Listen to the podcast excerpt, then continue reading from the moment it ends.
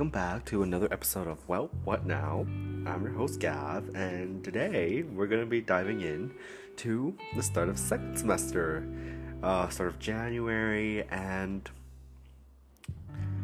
the start of a bit of a transition, let's say. Um, but this this episode's going to be long. Um, that's gonna be for sure because the last one was an hour and 40 minutes. So be prepared, y'all.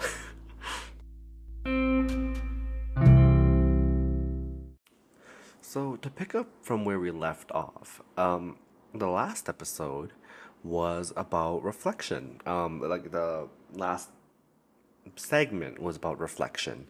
Um, New Year's Eve, uh, spent a lot of time just laying there on on my bed, figuring out what the year has been and what the last four months of university have been for me. And then like next thing I know, like we're in January. so that reflecting period, right? Like it gave me a new perspective on my life and on like my the events in my life. And it made me realize that like yeah, I'm busy, but like I should be grateful for how busy I am because there's nothing wrong with being busy and having fun. So that reflecting period gave me like a new head start for myself to look at my life in a different perspective and to approach events differently, uh, approach people differently. And it, it kind of plays into um, how January plays out a bit actually, because like January is busy. we'll start with that. January is very busy. So from my memory, January we I actually started with an event. Um, I started with going out to see my friends from Chinese school. So, um, apart a lot of people like I can't I can't imagine like most people know this. A lot of people don't know that I used to attend Chinese school uh, from English is like from before I started English school all the way up to grade 11 of English school. So I was there for 12 years as well. But it's just it didn't uh, line up perfectly to English school, so I graduated a year earlier. Uh, when I from I graduated grade twelve of Chinese school when I was in grade eleven. So, twelve years, and the thing is, it's like unlike English school, um, my Chinese school, like there weren't enough students per grade for there to be multiple classes. It was all like the same grade would just have one class. So I was with the same people for 12 years. And even though it was only like a once a week thing, like Chinese school, like, and it was only three hours a week, um, 12 years of that, like, it's a lot of time. So, like, we're close. And, like, when I came back for winter break, um, we were still close enough that the Chinese school, like, a bunch of our, cl- a bunch of my classmates, and my teacher, my grade 12 teacher, we came together and we went out for dinner. Um, we got hot pot um, because again, hot pot's such a comforting food, and it was very easy for all of us because we actually got individual pots. Um, so we went out for food and we got drinks afterwards, and like that was again like it's a, it's a really nice moment because like after Chinese school, we hung out a few times, but like never full like as a big big group. But it was so nice to be able to see some faces again and like have our like basically our annual meetup. Um, because we, when since we've graduated for a year, like we don't really know what's ever, what everyone's up to. So it was very nice to see each other and um, see each other after like, a whole year of not seeing each other. So I was happy with that, like going out, um, because it's, it's a different friend group, um, compared to English school. Um, that's one thing too, like because my my whole like I've been in Chinese school twelve years, like it, you could I could really see the difference between the types of people, like from hanging out, uh, in English school and Chinese school, and it's a different vibe. It's very relaxing compared to English school. There's not as much drama in our Chinese school class thank God. Um, but yeah, it was overall very nice to see people from Chinese school and have a meal with them. And I'm looking at my camera roll right now, and it seems like the next event is also another thing involving food.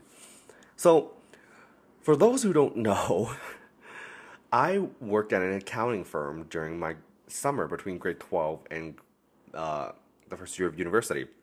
I was an an office assistant, um, and so I was just managing like files. Uh, I was doing filing. I was doing like uh, deliveries. I was running errands. I was like like doing like all the the little stuff in the office, and I eventually started doing files. Like I did um, some T1 files, which is like personal taxes, and I did a company's a restaurant's year end file and T2, uh, which is their corporate tax.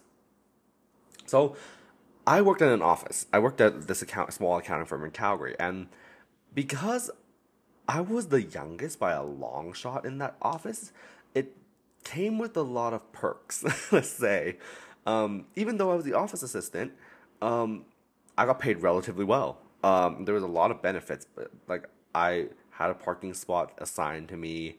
I had uh, I got paid above minimum wage, and at that time I was still a child, so I was I was paid above the no because I started I started in November of twenty twenty one, and then I went all the way to August of twenty twenty two. So I was still a child when I started, and I my wage was a lot higher than the child minimum wage of Alberta. Uh, I got food paid for, I got drinks, um, and I got like a lot of experience. So it was a very nice experience uh, being the office assistant. At, like, cause who, what kid, seventeen is like working at an accounting firm if it's not nepotism? Like, and I, I I'm not gonna lie, I had nepotism in my favor because it, he, the boss is a family friend, but he didn't treat me easily. Um, but like, what seventeen year old is like starting an accounting firm? So I started there as an office assistant, and then when I turned eighteen, uh, I still kept working as an office assist- assistant, but I was doing more. And then in the month of August, I began doing a restaurant's tax returns, and that's when like I really bonded with like some coworkers. Um, initially, when I started, uh, there was like months where I didn't actually interact with the coworkers because I come in after their time, because I still had school, right? And I had to drive half an hour from school to work.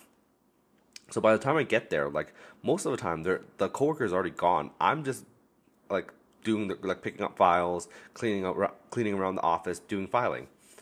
Then when summer came along, like the four, the two months of summer, um, I had a lot of time. So then I started working full time, and I got re- along with these coworkers. And um, when I worked there during like my April Easter break, I was doing T1 files and I started talking to them more. And then came uh, went summer, and during summer break, I worked full time. And because I was so young, I was 18 at the time during summer. Like June, I was already past my birthday. I was 18. Every like everyone treated me like as a child, which I didn't mind because like I didn't know much about the world of accounting. Um, all my coworkers are, are older than me. Um, the, like the next oldest, the, next youngest is Mira, and she's like in her twenties, um, like a few years older than me. So I was treated as the child, as like the little brother, and I didn't mind. I enjoyed it. Um, they they helped me a lot with files. They helped me with like the rules and helped me with the overall operations. So I got along really well. And then when I left in August uh, to move to Vancouver, like I was kind of sad because like I was there working at that accounting firm for nine months. Like I learned a lot, to say the least. So nine months later, uh, I left, and then when I came back during winter break, they invited me for dinner, which was unexpected because I didn't think we were that close. I didn't think like they would like me enough to do that, you know. But we went out to dinner, and we went out to this really expensive sushi restaurant five the, the total of five of us went. Tracy, Mira, Linda, and Kenny. Five of us went to the sushi restaurant and Kenny paid. Oh my god, he was so sweet for paying.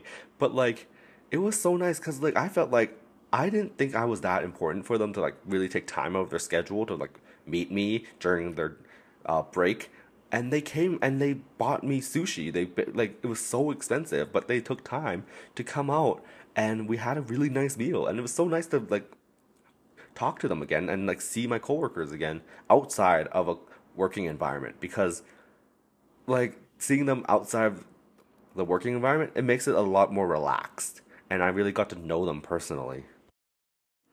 And so from my memory, like the last event of winter break was my hair getting dyed. Like I was getting my hair dyed on the, the Sunday before I flew back with my sister. Um and that was kind of how I ended my winter break, my first ever university winter break.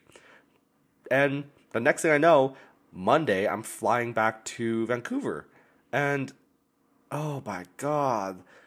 Of course I had to choose like the earliest flight, right? Because I'm choosing to fly back on Monday. So I didn't want to miss my first class, my first class of my second semester ever. So I chose to fly a, a 9 a.m. flight, which it doesn't sound that bad until you get to the point of realizing that it means you have to arrive at the airport at 6 fucking a.m. and like, I'm not a morning person by any stretch of the imagination. So having to tell me to wake up at like 5 a.m. and then get to the airport at 6 is like death. It kills me. Um, I don't have any energy and I don't have and I'm not in the mood for anything. So it was frankly like exhausting. Um, but I arrived back to Vancouver safe and sound. Like there was nothing wrong with it. Um, thank God because like I could not have the debacle that was the flight here, flight home, become the become the flight back to Vancouver. I could not risk missing this flight. Whereas like if I flew back home, it's fine. So I get there, and then we start the first day of the second semester of first year, and nothing really like much happens. Like, um, like I remember it was only OBHR. I don't think I don't know if we even had that class of OBHR, but like um, on my schedule it said OBHR, um, and like it's interesting to say the least. Then I had a UBC interview, uh, in between OBHR and Econ, uh, which if y'all want to check it out, it's on my LinkedIn. Um, it's a very, I wouldn't say like it's not that deep, but it's meaningful. It's a meaningful article, and I was very blessed to have that so early on in my university career. Um, but yeah, it's a UBC article. Um, and then we had Econ with Gateman, and um, yeah, he's again my econ prof, but this time with macroeconomics, and like it's Gateman, it's great. Um, I'm used to him at this point, right? Like once you're used to a prof, you don't really need to switch. You don't want to switch. So that was all fun. It was fun, that's for sure. And then Tuesday comes along, um, January 10th, and it's the first ever class of Com 101, which is very interesting. I've never been on the fourth floor of Sauder and been in like a lecture hall that big. Like, I've never been to like that lecture hall until Com 101, and it's very interesting for sure. Like, the class, how it's supposed to explore every single specialization that Sauder offers. Um, and then, yeah, that class is over and then I get to a, a scheduled call. Um, this was during lunch, uh, where a big chunk of our cohort, actually, I think my entire cohort, like almost half of us, went to Vanier. We sat separately, but like my cohort went to Vanier and we were eating lunch when I had a scheduled call that I completely forget forgot about. Um, this scheduled call was with Hyundai, and to kind of give why this call happened a co- bit of context. So when I came back home for Remembrance Day weekend, it was uh, reading week for me, but it was Remembrance Day back home. So my sister's still at school.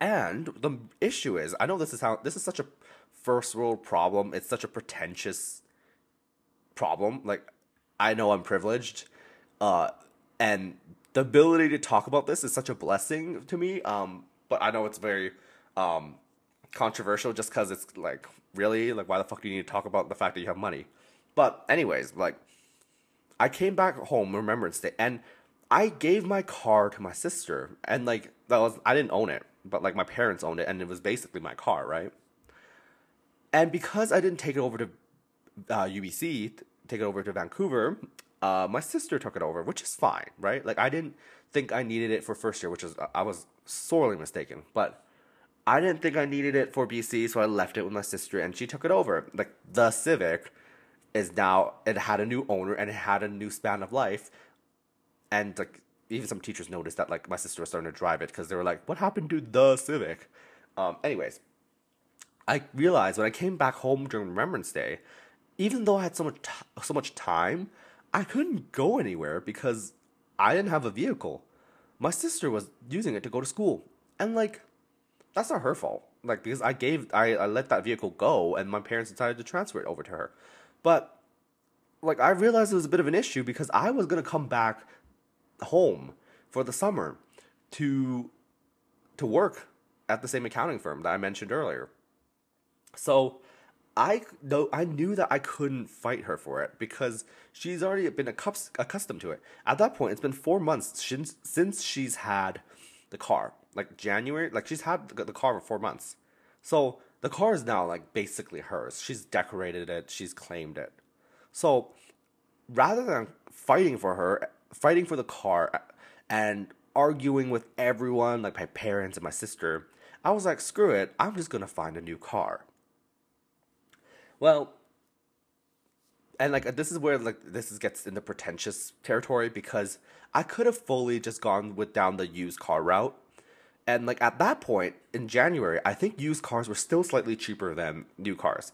Um, right now, it's still reversed. Like used cars on the market is still very expensive. It's more expensive than new cars at some points because like there's such low inventory. But at that point in January, um, there's used cars were cheaper than new cars, and I could have fully gotten a used car. It was fully within my power, um, and it probably was the most sensible option. But I chose to look out for new cars because I was I wanted something more fuel efficient. I wanted something possibly hybrid, so that when I bring it over to Vancouver, it's either fuel efficient, so I don't have to pay so much for fucking Vancouver gas. Ugh. Or I pay for Vancouver gas, but because it's hybrid, it'd be way more efficient in terms of uh, mileage. So I was looking out for new cars, and I scheduled this call with Hyundai. Um, and it just so happened that we were in Vanier for lunch, and I completely forget about it. So I was I got the call the first round, and it didn't show a caller ID, or like it showed his the number that I called from, and I was like, oh, it's a four hundred three number. But why the hell would it call me? Cancel. And then I get a text from it. And it's like, hi, this is Hyundai. You've booked a call with us, but we missed, we seem to missed you. We'll call you again in our five minutes. And I'm like, shit, I'm not ready for this call because I'm not ready to negotiate. But then like they call again, I'm like, okay, shit, I have to answer this call, and I'm still sitting in Vanier. It's it's loud as hell. Uh, I think Hannah was like, what the hell? Like she's sitting right across from me, and like the rest of the cohort, the rest of the gang is sitting to my left. Um, and like Hannah's like, what the fuck? Why are you answering a call right now in the middle of Vanier? So I answered the call, and the guy was like on the initiative. He was on the lookout for a deal, and I just kept pushing. I like I wasn't ready to ne- negotiate because I wasn't planned, but I was ready to fight back. So he tried to keep pushing for the price, and like he was like, "Oh, we'll get you the car for 40,000. And I'm like, no, I want it for 30,000 or it's nothing. And he was like, oh, but like, there's, that's not, that's way below our selling price. I'm like, no, it's not. I know damn well that you said that the selling price was 29. I want it only for 30. So I'm giving you $1,000 of leeway for fees. Okay. So you better give it to me 30 or you're not getting this and I'm going someplace else. And like, he caved. like that was a really proud moment in my negotiating skills because he caved. Um, yeah, he kept pushing for 40. He's like, no, I, like we have to make it 40 because if we go any further, it cuts into our into our um base price. I'm like, no, stop lying. I know what your base price is. I know what you can add and what you can take out. So I've I want it for 30,000. And he caved. He's like, okay, fine. I'll talk to my manager and I'll get it to 30. I'll get it to somehow to be 30. And I'll t- talk to your parents about it and then that was the end of the call. That was I was that was such a proud moment for me that I was able to make him cave. Um, and then when he called my parents, he tried to do the same shit again because he, here's the thing, right? Like he, if even if he could get like me to agree to a price that I wanted, he could still try to manipulate my parents so that they would pay for the higher price and then I would be stuck with the higher price. But I just because you think they're my parents doesn't mean that you're gonna have an easier battle, right? Like if you're gonna argue with Asian parents, you better be fucking prepared to be yelled at. So I feel sorry for the guy, but he had the, he had it coming, trying to lie and say he didn't call me and lie that he said I agreed to 40,000 because they were like, fuck you. You said 30,000. My son even told me. He said that he, you guys agreed to 30,000. If you're to lie to us, we're going someplace else. And again, he caved. Of course, he caved. And so they agreed. Um, in, I think that weekend actually, they got the car. They got the car from Hyundai for 30,000. Um, half of it I paid um, because they took money on my account that I did not know until I saw the notification. But anyways, so half the car I paid, half the car they paid, and they picked it up from Hyundai in Crowfoot. And the guy was pissed. He was not happy that he lost the battle. But anyways, we got a new car, and they drove it back, and it was sitting in the garage for for like almost three months because I wasn't here. Right? I they got it in January, and I didn't come back till April. So anyways, that was the whole debacle with the car. It was a whole thing. But I'm so glad we had that fight and we won. like, sorry, man. Like, you. I know what you're trying to do. I know you're trying to make more profit and get more commission. But no, um, you chose the wrong people to fight with. And I know this is such a pretentious issue that, like, I don't I didn't have to choose a new car. I didn't have to choose this brand. I didn't have to really fight with him. Like, but I did, and I'm here to retell the story. And so we won, and we have a new car, and I'm still driving it to this day. and so that was the big chunk of Tuesday. Um, then it was like then we came, there was 196, which is our communications class, and that's where we met Megan. Bless Megan, she's so sweet, she's so nice, she's so down to earth, and she's so, uh, she's just she's just such a good prof and such a good person. Love, uh, love Megan.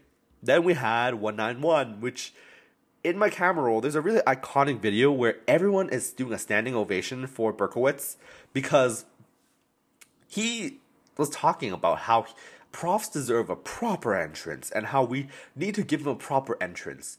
So he we he we did multiple takes of him walking up and down the stairs and us giving him a proper entrance and like the final one was us all of us standing up uh, shouting and hollering like and like clapping for him, giving him a proper standing ovation. And then he finally started the class. Yeah, no, like this man chose not to settle for us sitting down, us chatting, us waiting for him to start the class. He chose to tell us that he wants a standing ovation. And props to him because that's I want to be that confident in life and that respected in life for students to be willing and willing to stand and holler and shout and clap for me for my entrance. Like some of us probably some of some of the students probably did it just because they like did not want to be the one sitting down and like looking bad. But anyways, the fact that he was able to get like command upwards of 150 kids to do that. It's just so admirable in my eyes. Like I want to do that in my life. Um but yeah, that that wraps up Tuesday. That's like basically a good chunk of Tuesday. If I scroll through my camera roll, the rest of it of Tuesday is basically Cindy and I taking some really interesting point fives on my camera. Um I could say we both looked like babies and Megamind at the same time. so the next interesting event, it's just it's a little meal uh, on Thursday, and I think it was for Thomas's birthday. Um, because it, I think it was his birthday was the upcoming Monday, um, but we didn't have. I don't. I don't think we any of us were biz- were free for Monday, so we chose to have this dinner on Thursday, and this is a really it's a really good Mexican place in Kitsilano. Um, I had some sort of platter, and man, let me tell you, it was like it, it's cheap for Vancouver standards. It's not at all cheap for Calgary standards, to say the least. But it was cheap in Vancouver standards, and it was such a big portion. It was so good. Um, and this little group we went with, like I went with Aaron, Thomas, and Julia, and like it was such a nice meal to just like relax, to talk, to chat, and we got some really good virgin pina coladas. And it's not hard to make virgin pina coladas, um, especially when there's no alcohol in it. Like you literally cannot screw it up. Um, but it was so good. We downed that shit quick. Um, but it was again like this little little dinner was nice to a try something new and b to just really hang out to really chill to relax and to like not care about school as much. Even though like we were like what 10 minutes away from school it was still good. And like we didn't have to stress as much about anything so i was happy with that meal. I, I was so satisfied. And like the next bit like friday was like just classes i think i just ha- i have this really iconic picture of um via and i at 3:32 a.m. laying on a sleeping bag uh, with a Snapchat filter of butterflies on our faces, and it's really cute. I just I just thought I'd mention that, and then the next day, the next morning, we uh, it was downtown time. Um, I went to the Vancouver Public Library in downtown with Cindy. Uh, and it's nothing like I expected. Um, cause Calgary's downtown public library is gorgeous. I still have yet to gone. I've I've yet to go in my 19 years of life and in, in my 19 years of living in Calgary. I've yet to go to the fucking downtown pu- public library. I should probably really go, but I went with Cindy, and the architecture is actually really pretty for something in downtown, which is t- like towered by like towers and like uh offices. It's a really nice architecture style to offer something different. So it was really nice to go uh go explore a bit of downtown, go do my work in a place that's not what I usually do cuz working in the same place for so long, it only benefits you for so long. Like I get bored and sick and tired of having to constantly work in my little room in Vanier. And like I like I like live working in in Via's space because like there's someone else with you, but like sometimes you just need a refresh of someplace else and then you could go back to the, the those two spaces. So being able to finally get get some work done uh, and like sip a bit of coffee, uh, have some really chill atmosphere around you, and breathe some fresh air was really nice. The day was so nice. I went onto the top floor, uh, went to like the balcony area, sat down, put in my headphones, got a coffee, and just worked. And it was so chill. Uh, and I was so productive. I think I I got like I wrote like an entire essay within like a few hours. Um, it was just so nice to be able to like really uh, take in the fresh air and work in a new environment. And like I explored a bit of the library. Um, had a bit of issue because I lived at that time on the dorms in the dorms, right? So then I wasn't allowed to actually register for a Vancouver Public Library card. So I didn't I wasn't able to borrow any of the books, sadly. But uh explored a bit of the architecture, explored a bit of the building. It was really nice. Um yeah, enjoyed the coffee. And then I met up with Lily and Via in Burnaby. Um, cause Cindy had left at that point. I think she, it was Saturday, so I think she might have went to work. I'm not sure. Or, or no, she had she had her own event. She was meeting for her own friends. So I got on the SkyTrain and bus to Burnaby, where I met up for with Lily and Via for pho, because uh, when we went to Hot Pot, oh no, when we went to K Barbecue with the bigger group, um, I happened to notice this little pho place that was open 24 hours, which is something really new to me because Calgary does not have 24 hour pho. Um, be, even though we have such a big Vietnamese uh, population in the Northeast, um, there's just not enough business to run it 24 hours. But I noticed the 24 hour pho place, and Via mentioned that it was really good. Like, she loved that pho place. So we decided to plan to go to that pho place for dinner. So I met the, met up with them, the uh the two of them for dinner, and let me tell you, that was some good pho. um, it was honestly pretty cheap, even for like Calgary standards. It's like pretty standard pho, um, in terms of price, and it was good. Um, it's a small little restaurant, uh, but it was always busy. Uh, we was, we were able to get seated pretty quick. Um, good pho, and it was nice to, um, again like share these little moments. Um, and for to, to in Via's book, like essentially, her and I's book, like it's just another tick. we we hang out so often, and like, because what, like, duh, we're best friends. Um, we hang out so often, like it's another tick in a book, and it's like, okay, we went to this place now. it's it's special, but like every moment's special, so it's just like, yeah, it's another tick, great, like it's so great.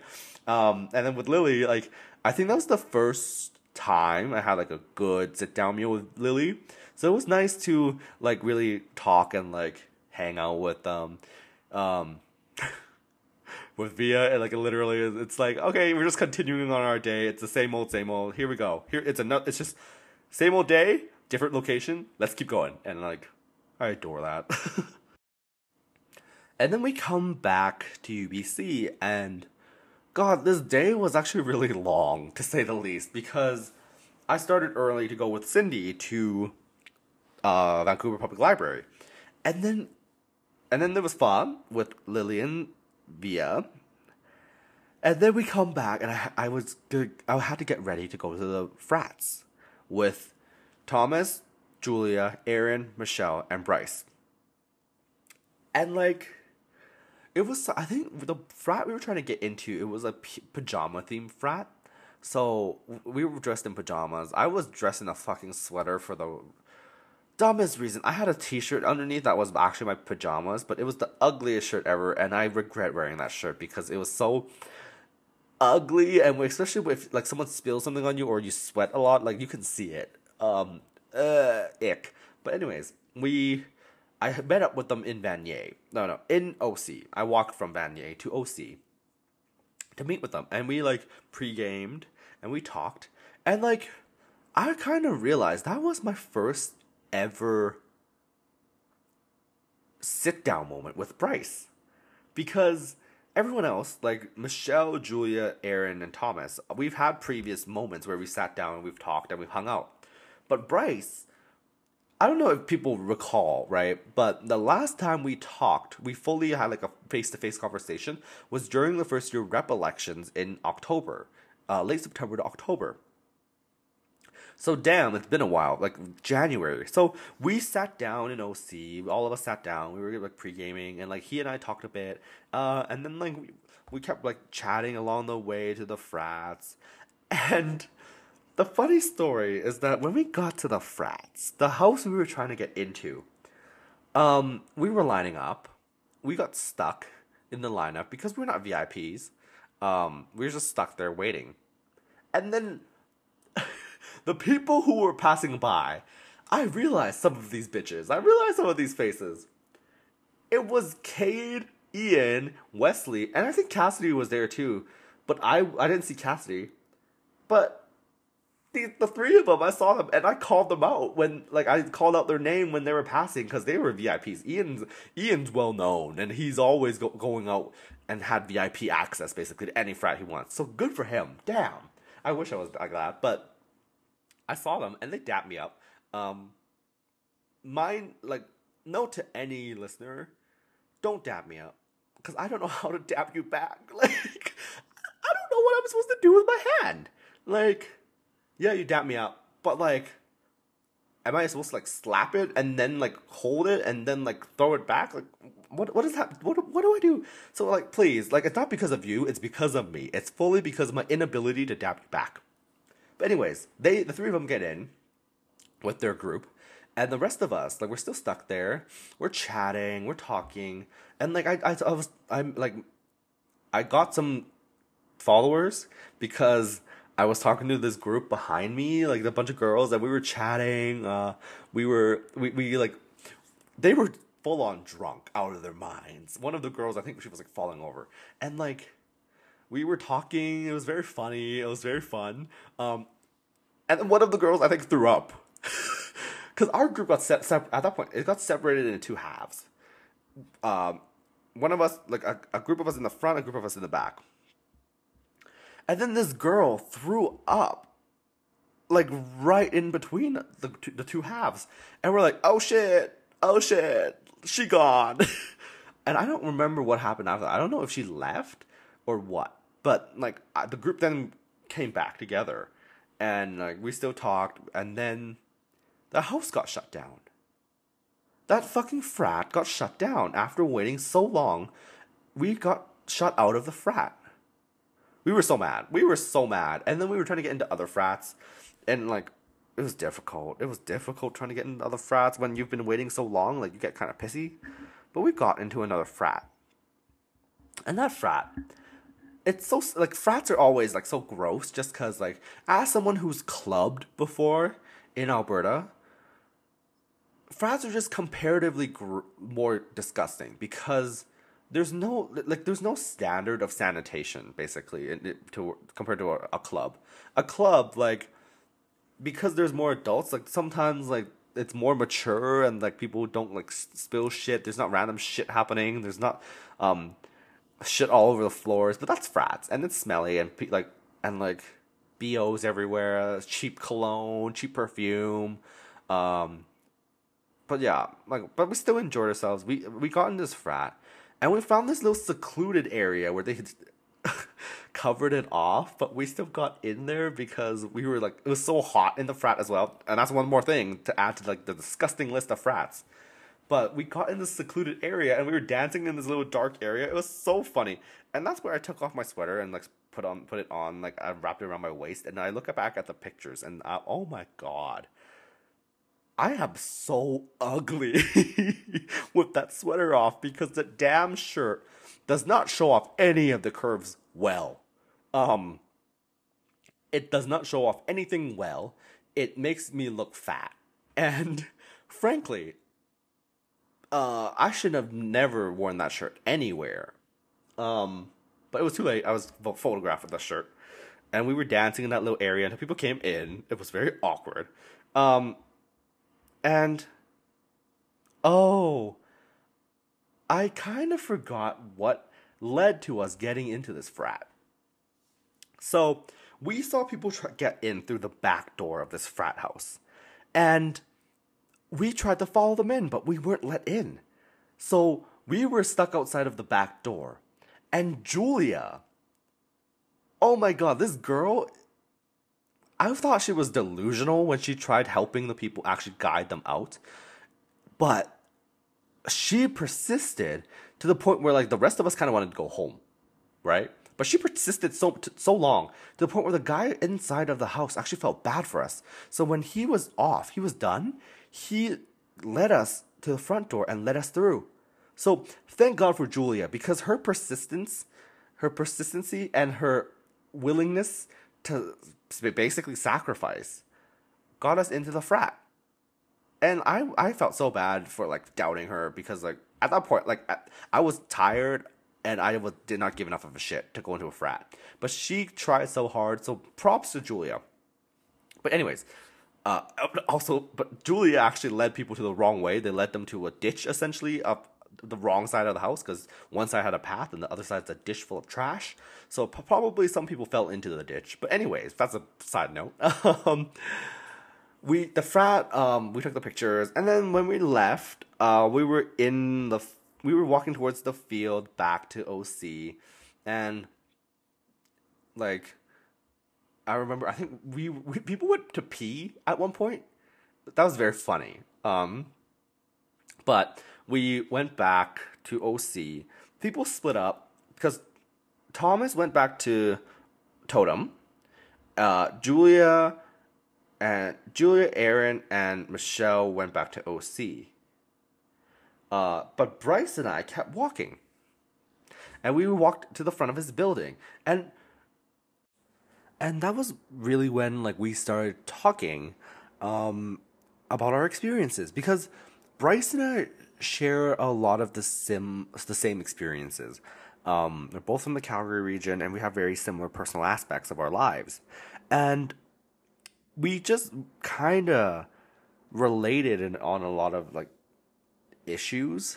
um, or struggles that we've been through, and we talked about like how we uh, manage through high school, how we uh, how we navigated life, and now how we're in Sauder. Because here's the thing, right? Before uh, I talked to Bryce, like I've had people I related to really well.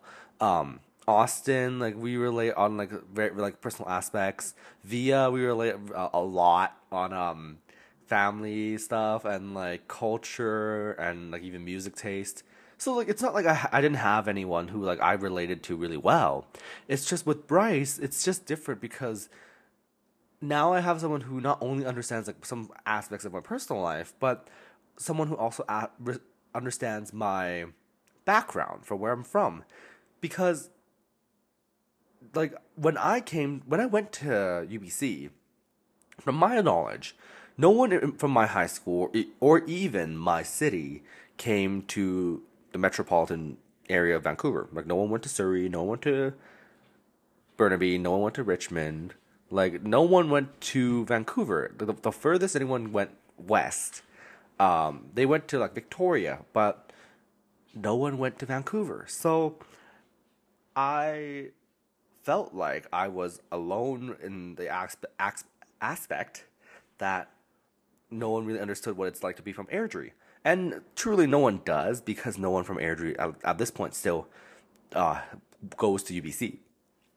But at least like Bryce related to me in that like he's from Calgary. It's a it's a close enough city. Like we're only a half an hour away, and like we talked about some struggles about like coming from the Calgary region and coming from uh what we're what we've been through to now be at UBC and like we we related and I thought like that was just a really healthy conversation at least for me because it gave me uh some it, it filled in a gap cuz before I I found people to talk to like I was like, oh, someone could relate to me in terms of like my culture. Someone could relate to me in terms of my music. Someone can relate to me in terms of my interests. Like I had everyone to relate to something, but it was just really hard to find someone who could relate to not only where I'm from, but also connect it to something else in my life.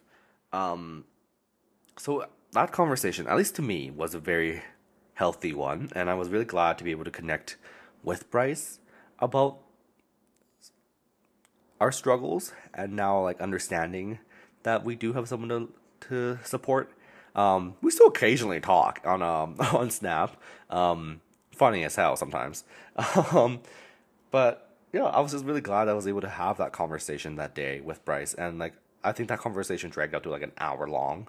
Um, before I let him back into his building, and then I went to Via's place um, because I don't think I actually went back to sleep that night. I just went to Via's because I didn't walk back. I didn't want to walk back to Vanier that late. Um, but like overall, I think that night was very. It was busy. That day was just busy overall. Um, but it was eventful. I enjoyed it, and I don't mind it. That's for sure. And then came Sunday. And here's the thing I'm so blessed and so honored and so uh, humbled. I'm, not humbled. I'm so I'm very blessed that I don't get hangovers ever. I've never gotten a hangover. I've never gotten drunk because I've, my tolerance is that high. So I've never I've never got hungover. And so, but I'm I just because oh we were staying up so late at Via's place. I was exhausted. But I went to the Henry Angus building on Sunday because we had a little orientation event for students who came in to uh, Sauder a bit late. Because I don't know what the fuck happened with uh, the Canadian government and their uh, immigration a, uh, immigration agency, but a lot of international students were not able to get their learning permits. They weren't able to get their visas before September started. So a good chunk of Sauder students, uh, first year Sauder students, did not get their visa in time for September to start. So they got delayed a semester. And they like I felt so bad for them because they pay so much more money than I do and yet they're the ones who are stuck with the with extra barriers where they're stuck with stuff out of their control when they have to deal with it so this little orientation event was for students who were delayed from september who now come in in january and like like a, a few of us uh for first years got invited uh reese who at that point i've, I've never met uh and like we met at the event and like we talked and we uh, we got to know each other. Uh, and Tim and Luke were there. And like when we saw the chairs, we actually saw like I think upwards of twenty to thirty kids uh, that were supposed to come to this orientation event. And like there were a bunch of senior upper years too. Um, they were there because they were actually like proper orientation leaders. The rest of us were kind of like, um, you could say like quote unquote orientation leaders in training. But I think only like four or five kids showed up for orientation. like out of 30, only four or five. And like I get it. It was it was a sun it was a Sunday. Kids might be busy. Kids might not kids might not want to show up. Kids might have just been hung over from the frats. But damn, like I know like it's it's Sunday, but like you could have at least showed up to your orientation. So there was a lot more orientation leaders than actual orientation m- members, let's say. And like we ordered a lot more food that was actually necessary at that point. So we walked around Henry Angus, we showed them around, we walked around the UBC campus a bit of it, and we talked, we gave them our advice, and like it was something new for me because I've only been in that university four months longer than these people have, these um, orientation members.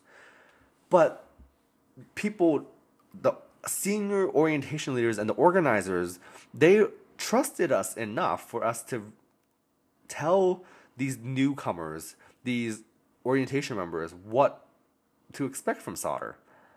And it was new because I didn't think, at least, that I had enough experience to really tell them what was going on. But to see people basically my age or older um, come and ask me questions is something new. Um, it was exciting. Uh, I liked I liked the environment because it was it was very actually it was very lighthearted because there was actually less people. It was very easy to communicate. Um, but it was very nice to be able to show them around, let them know how the Sauder experience is. And like even though I've only been here for 4 months at that point, it's exhilarating. I don't know if that's actually the right word actually to describe my emotions, but it was very exhilarating to be able to let them know and to prepare them, um, and to like know new people. Uh, a few of them I saw in a later event, but uh, again, it was very nice to be able to go and see these people, um, and to meet new people and to be able to show them what Sauder is really like. Uh, but that was basically Sunday. That was it. Um, very chill otherwise. the next few days kind of go by uh, very chill. nothing really big happening. Um, I just know in my camera roll, I see a picture of Austin taking a selfie of via Jaden and I walking out walking out of Henry Angus. Um, very cute picture. Uh,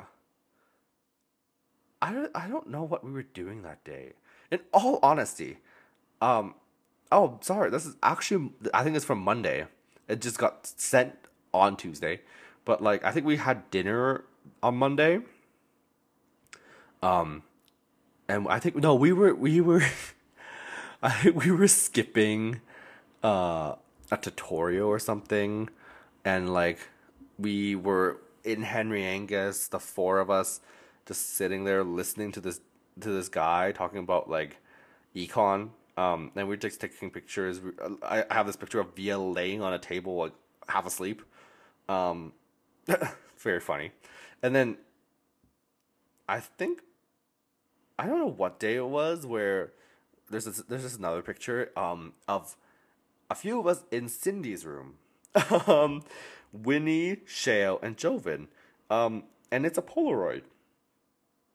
Is this at all like relevant? I don't know because like it's a it's not like a big event, but it's very cute to say the least. Like how um all of us like had these little moments, and like I'm looking at this Polaroid. It's Joven's Joven's like his hands are over Shale's shoulders. Shale's sitting on the floor.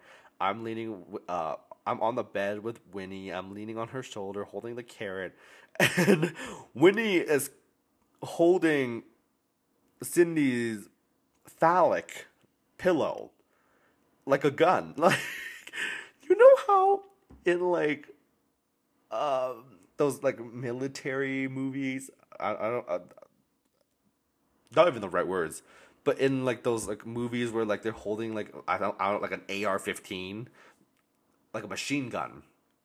She's holding like that pillow like it's a machine gun, like she's about to, like she's about to like load it and cock it. I'm like, I look back at it, I'm like, damn, that's one way to hold a pillow.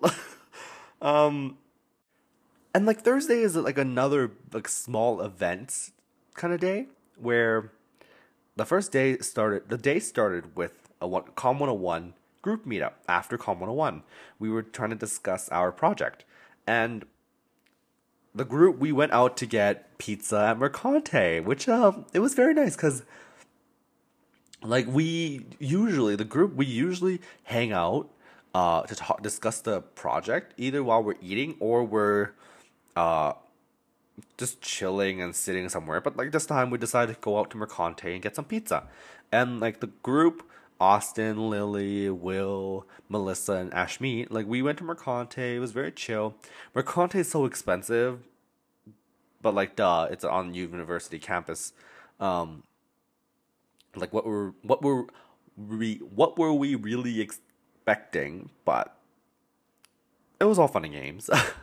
And then the night a few of us went to Cataro, a cat cafe. Uh, Cindy, Via, and Emily and I. And I don't think Calgary has a cat cafe, but Cataro was so cute. We got drinks first of all, and they got delivered when we were already inside petting the cats. And I've always been more of a dog person than cats just because my friends back home had dogs.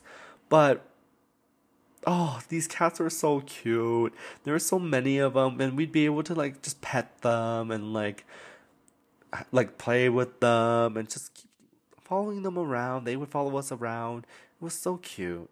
Um and like oh that that little cafe, I adore it. I wish we could go back. Uh probably will. We'll see when we go back. But um that was such a little moment. And then we got dinner afterwards to finish finish off the day. We we got sushi, um, and like very good sushi. And I think it was pretty cheap too because it was in Burnaby, uh, the four of us, and like, uh, cute pictures all around. Um, but it was very, I, was, I liked it. It was very, it was a very chill day, even though there was classes. Like being able to hang out with people, um, and then touch really cute cats and pet them. Oh, warmed my heart. It warmed my heart and it softened my stress for sure. And then it was January 20th, which was Austin's birthday. Um, we went out to get sushi. Um, the day was still like relatively normal. We still had classes. Um, have these pictures in my camera roll again because love to document my life apparently. Um, of I think Via's on the Henry Angus second floor CLC bench, like right outside of CLC, which is our like Sauder's little library, and like she's using my my coat to cover her head to sleep, and like, lordy, it was it was still a bit of a it's a bit of a sight because Austin's the one who's taking the pictures. Uh, Hannah's there. Sophie's there. I think Celeste is there. She and like Melissa was there. They were getting food, I think. But like, it's just always a Via like somehow trying to sleep. So there's this picture of her like covering her head, and then the night we went out to sushi. It was Austin's birthday dinner. So we went to the sushi place in Kitsilano. I think he did the reservation uh, earlier, and we booked it. We went, we got there. We had to wait a bit longer because it was Friday night, so it makes sense. But like, a group of us went, um, and like some of some, I think I met some people there because uh, I didn't fully meet them or I knew of them because the group we went with it was Daniel, uh, via Austin, Jaden, Hannah, Jenny, and Johnny. I didn't. I don't think I fully met. I think I, I knew of Jenny, but I didn't really meet her until that day. And I, I've never met Johnny. I've never heard of him until that day. And I should have known him earlier because, like, damn, the man's funny. But this group met uh, on Austin's birthday. And, like, again, really good sushi. Like, Vancouver has some good ass sushi compared to Calgary just because we're, we're on the ocean. Um, but it's so expensive. but, like, this birthday dinner was so nice. Um, and like we took some pictures afterwards. We were taking some pictures during the dinner. Um, we took some pictures afterwards. We were on the bus. Um, it was just a very chill dinner, and like Austin paid, which I felt really bad for because in my family at least, if you're the birthday star, you never pay, but he insisted on paying, um, which was very nice. But like it was a very chill way to celebrate Austin's birthday. Um, and like I'm just happy like we were able to celebrate it. Uh, he invited us out for dinner, and we were able to meet some new people. Um, yeah, just I think that was yeah, it was it was a, it was a very nice moment to be able to go with this group to be able to like hang out and enjoy some good food, uh, and meet meet Jenny and Johnny. Um, should have met them earlier. They're they're they're they're fun and entertaining to say the least. so but like I was glad I was able to meet them in January. Um, at least it wasn't too late, right? And I'm going through my, this is still January, mid January, and like damn, I'm going through and I'm still like this is busy as hell. Um, Saturday was the student leadership conference for UBC. And here's the thing, here's a story to this again, to this as well. So y'all are gonna have to like just stick with me and like not get annoyed. So initially, I didn't get invited to the student leadership conference when I applied, um, because like it was a draw, and I didn't, I wasn't able to go out because no one picked me. That's that's just how it is. So I was mad at it. Um, but then when I became a member of the CUS, I got some connections, and then they were able to extend an invitation to me uh, about the student leadership conference. So, because the CUS brought me some benefits, and this is one of them. So I was able to go to the student leadership conference, and it's nothing like the student leadership conferences I've been to before. Because I went to ASLIC, which is the Alberta Student Leadership Conference for high school students. Um, and like that one was because it's high school, it's a lot more activities and a lot more fun based. Whereas this student leadership conference, it's a lot more about learning and a lot more about growth. So it's not what I was expecting. But uh, Via was supposed to go, but she wasn't able to go because I think she had Chinese New Year's plans uh, back home. So she didn't go. But Hannah and Aaron went. So that was kind of my main group to be with for the day. And uh, compared to the one I've been to for ASLIC, this student leadership conference is boring compared to that. But it was good in that I I learned and learned something new. Um, ASLIC, I didn't learn shit. I learned jack shit. Um, I just I just knew how to have fun essentially in a subsidized way because I didn't pay much for ASLIC. Whereas the student leadership conference here, it was free, um, and it, it was so nice to be able to learn from so many different people. Cause I think one of them, the it was a prof for Sauder, and I don't remember what he was talking about. I don't even remember what the the session was called, but it was very intriguing. I think I remember I sat there kind of mesmerized by his intelligence and his confidence and the way he delivered it. And like some of the he was actually teaching a class too because that class was taught on Saturdays. But he also brought in he was also willing to bring in like student leadership students.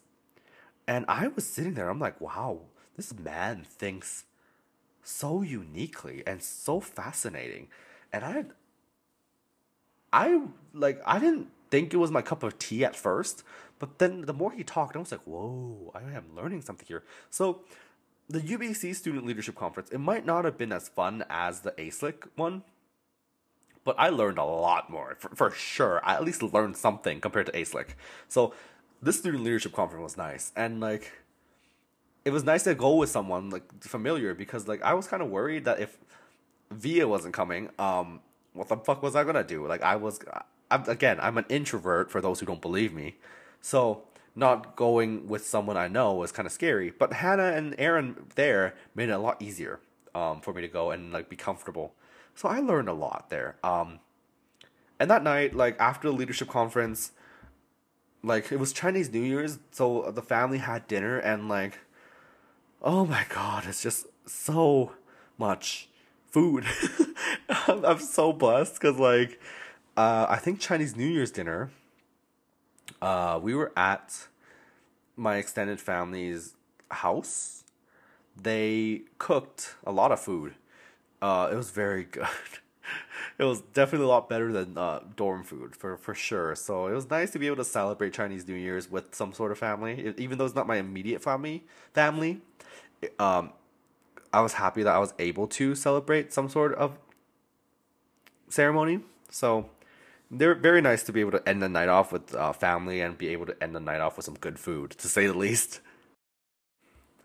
And then Sunday came along, which the the day was something that I was not expecting. If you asked me what I was gonna do, even at the start of uh start of January, because it was Via's dad's birthday.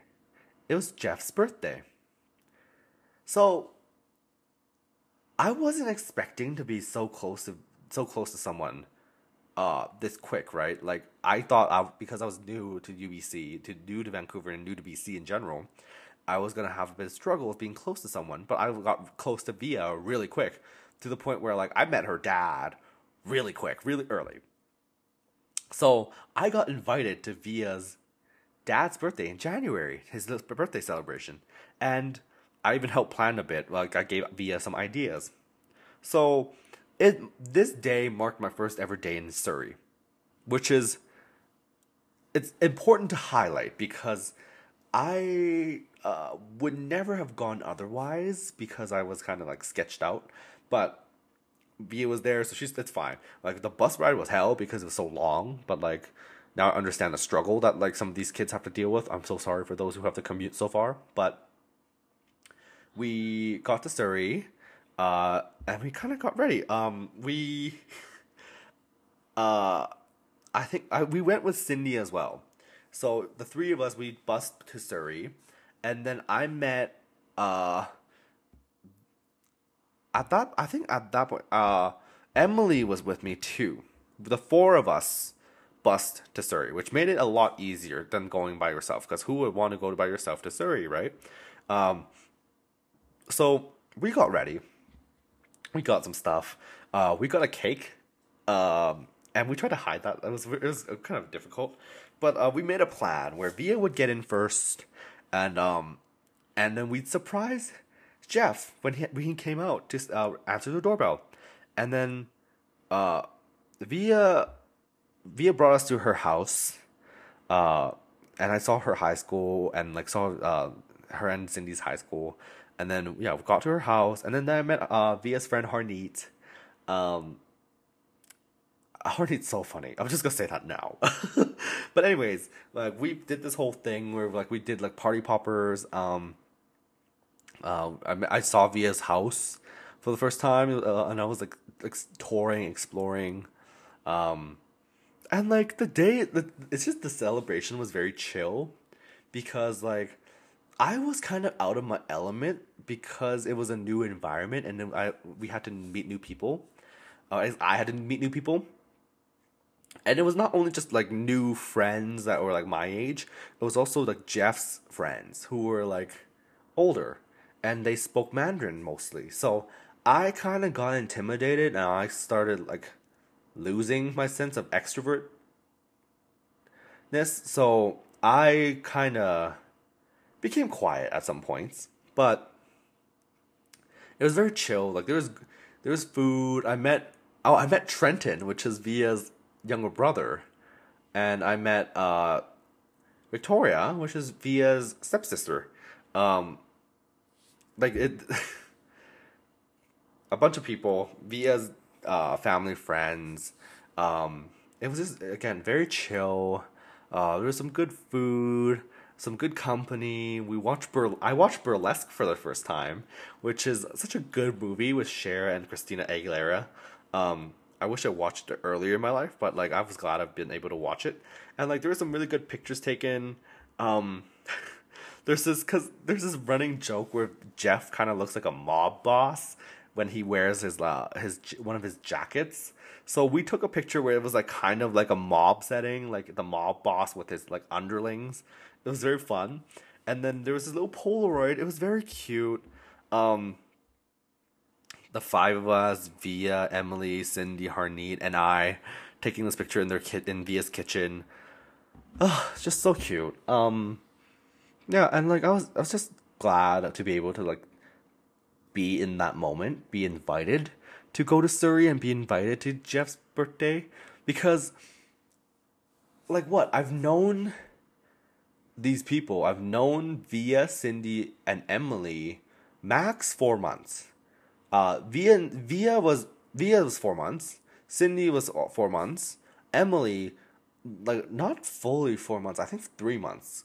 Um so yeah, I what I've known these people for four months. Now I've been, been invited to a their city of Surrey, and b now I'm invited to their house and c I'm invited to a birthday party of their dad. Like it's a lot, and like I think back to it, and I sometimes I think I'm like, wow, that was really special, just because I got close to these people so quick to the point where I was invited to Via's dad's birthday and they were they're comfortable enough to let someone new come to this setting. Um, if it was me, like I probably would have been a bit like wait. I would have waited because like four months is still relatively short amount of time.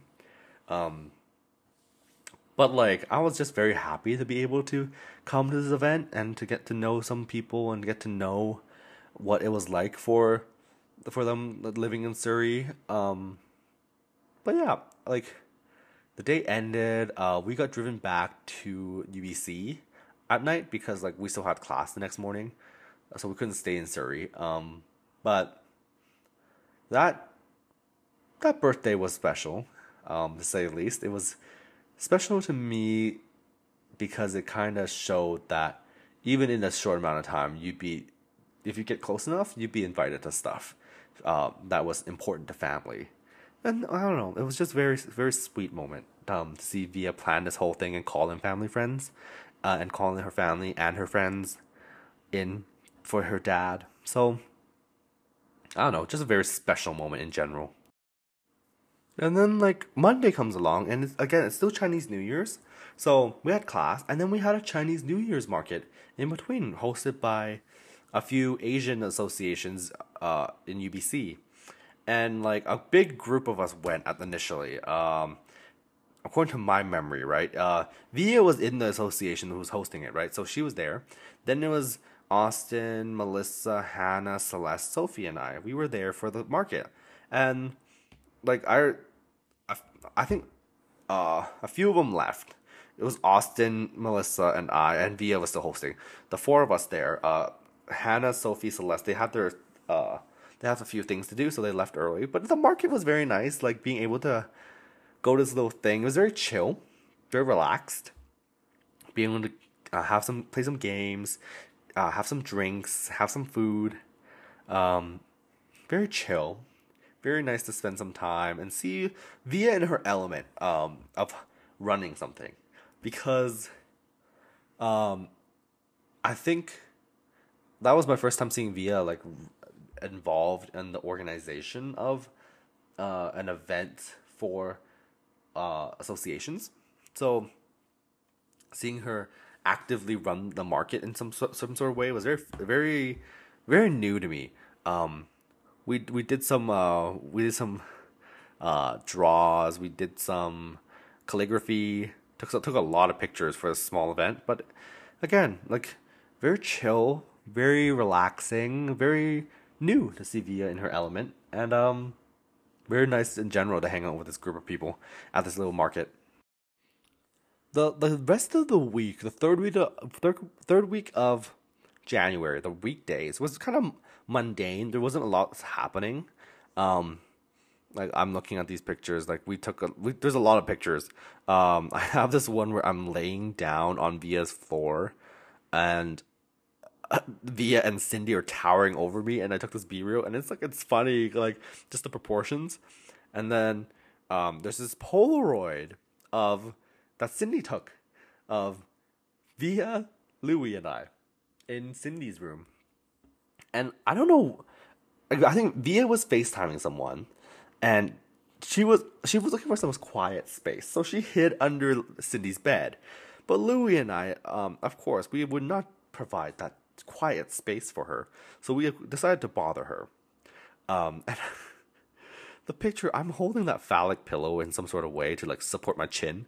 Um, it's very funny how, if you look at the picture, but um, that's if you have the luck to see the picture, we'll see that. We'll see if you can see. You could try, and then there's there's like some other pictures like of they're not events. Like literally, it's just like us taking pictures.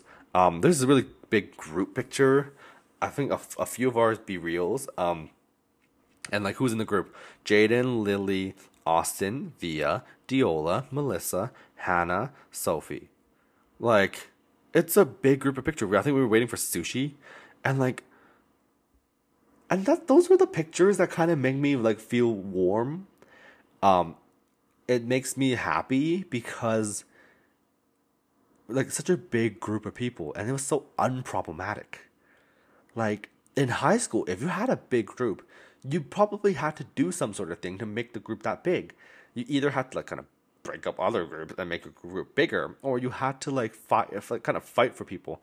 But like our groups, like people come and go. Like you could like go to different groups at sometimes. You could join our group. You could do whatever you want, and it's so unproblematic. It's so easy for people to blend in, and like enjoy themselves and be natural. So it was very nice to see this kind of picture, and then like there's another picture. Um, Austin Via Hannah, Sophie, and I, we were on, we're in Henry Angus.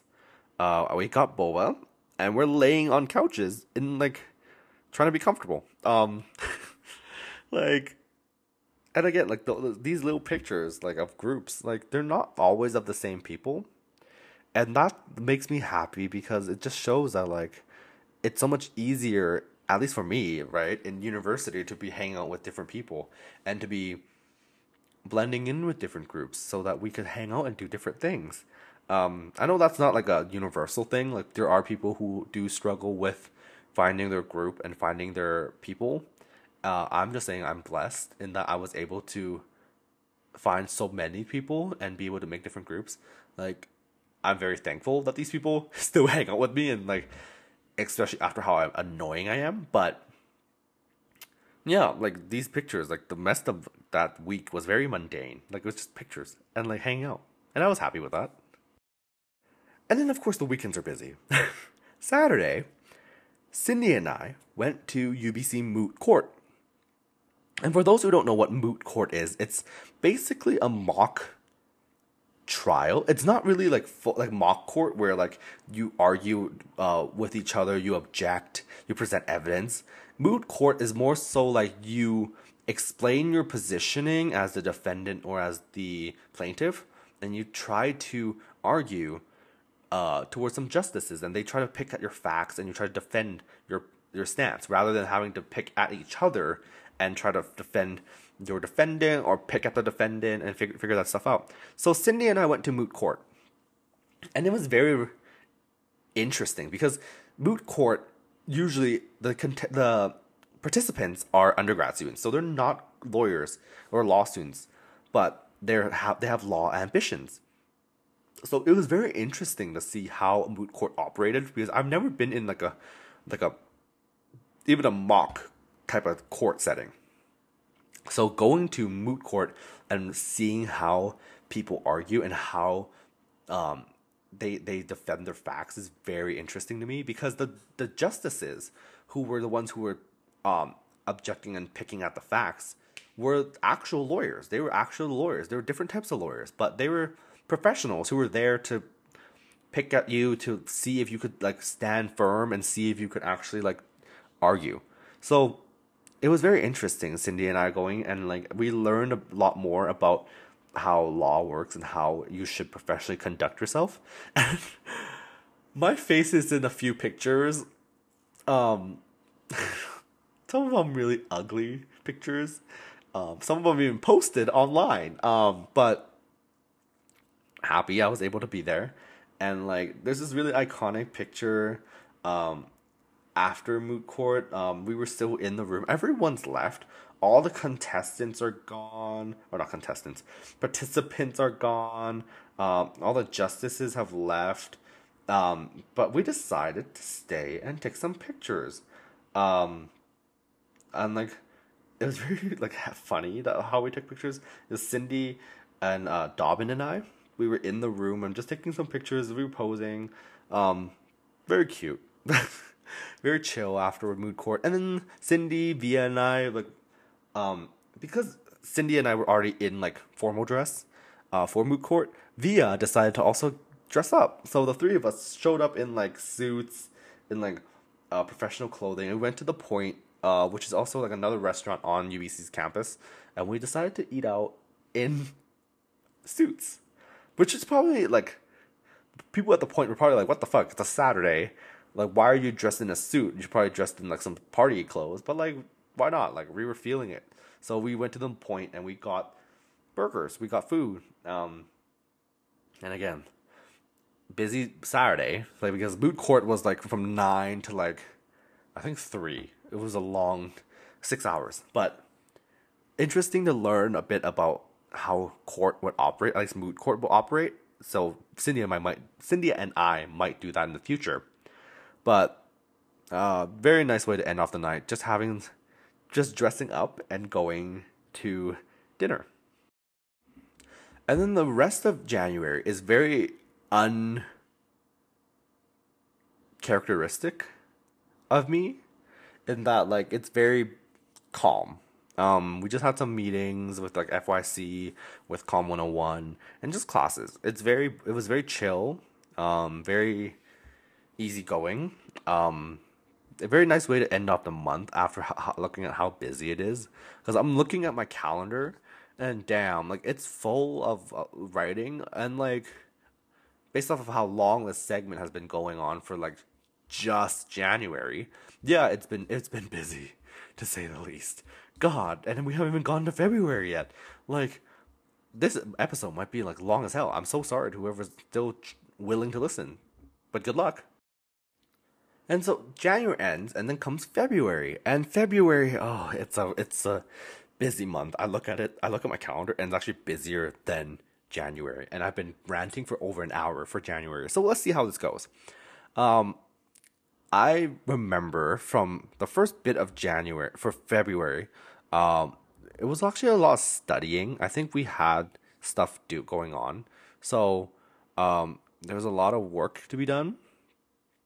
But like the first bit, um, there's just a lot of pictures. Uh, I see a picture of us in econ. Austin took the picture. Ashmeet, Lily, Etienne, and Mark are there and we're just like, posing. I don't know what for. I think it's just because the class is ending and BeReal went off. Um, then there's no picture of us on a Wednesday at uh, the Nest, the AMS Nest, and it's Austin Via Cindy and I. And here's the thing: if you go to UBC, you know that the Nest has the Pit, which is UBC's own club or bar in the basement of the student center, the nest. And pit night is Wednesday, which is when you get in for free. So we made well, probably wasn't the smartest choice by choosing to go to the nest to do work, because like it's loud. People were lining up. It was club day, and we chose to do work at the nest. like looking back, it was not a good decision because it was weird. Um, that like we were at the club. We were, none of us were over age. No, Austin was of age. He would could get in, but the rest of us were underage, so we couldn't get in.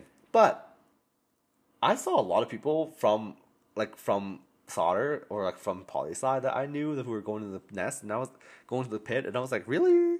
Oh, I didn't know you were of age. I didn't know you were this. I didn't know you were that. Um, but it was very nice. Like it was weird because like I would see we were where we were sitting, we had a direct view of the elevator, so I could see whoever's coming up, whoever's going down, and I would wave to them, and they'd just go down, and we'd wave back.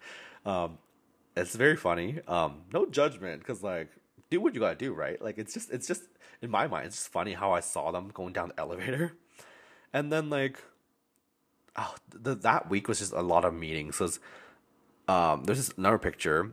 Austin took it. It was the 101 group: Lily, Ashmeet, Melissa, Will, and I. And we were in the 101 room. We were part doing something for the for the 101 project. And then there's this picture of Via is in her bed. She's taking the picture of point five. I'm laying on the floor, wrapped up like a burrito on the pillow, on, on the carrot pillow, and Austin's curled up fetal position on Via's floor on the corgi pillow.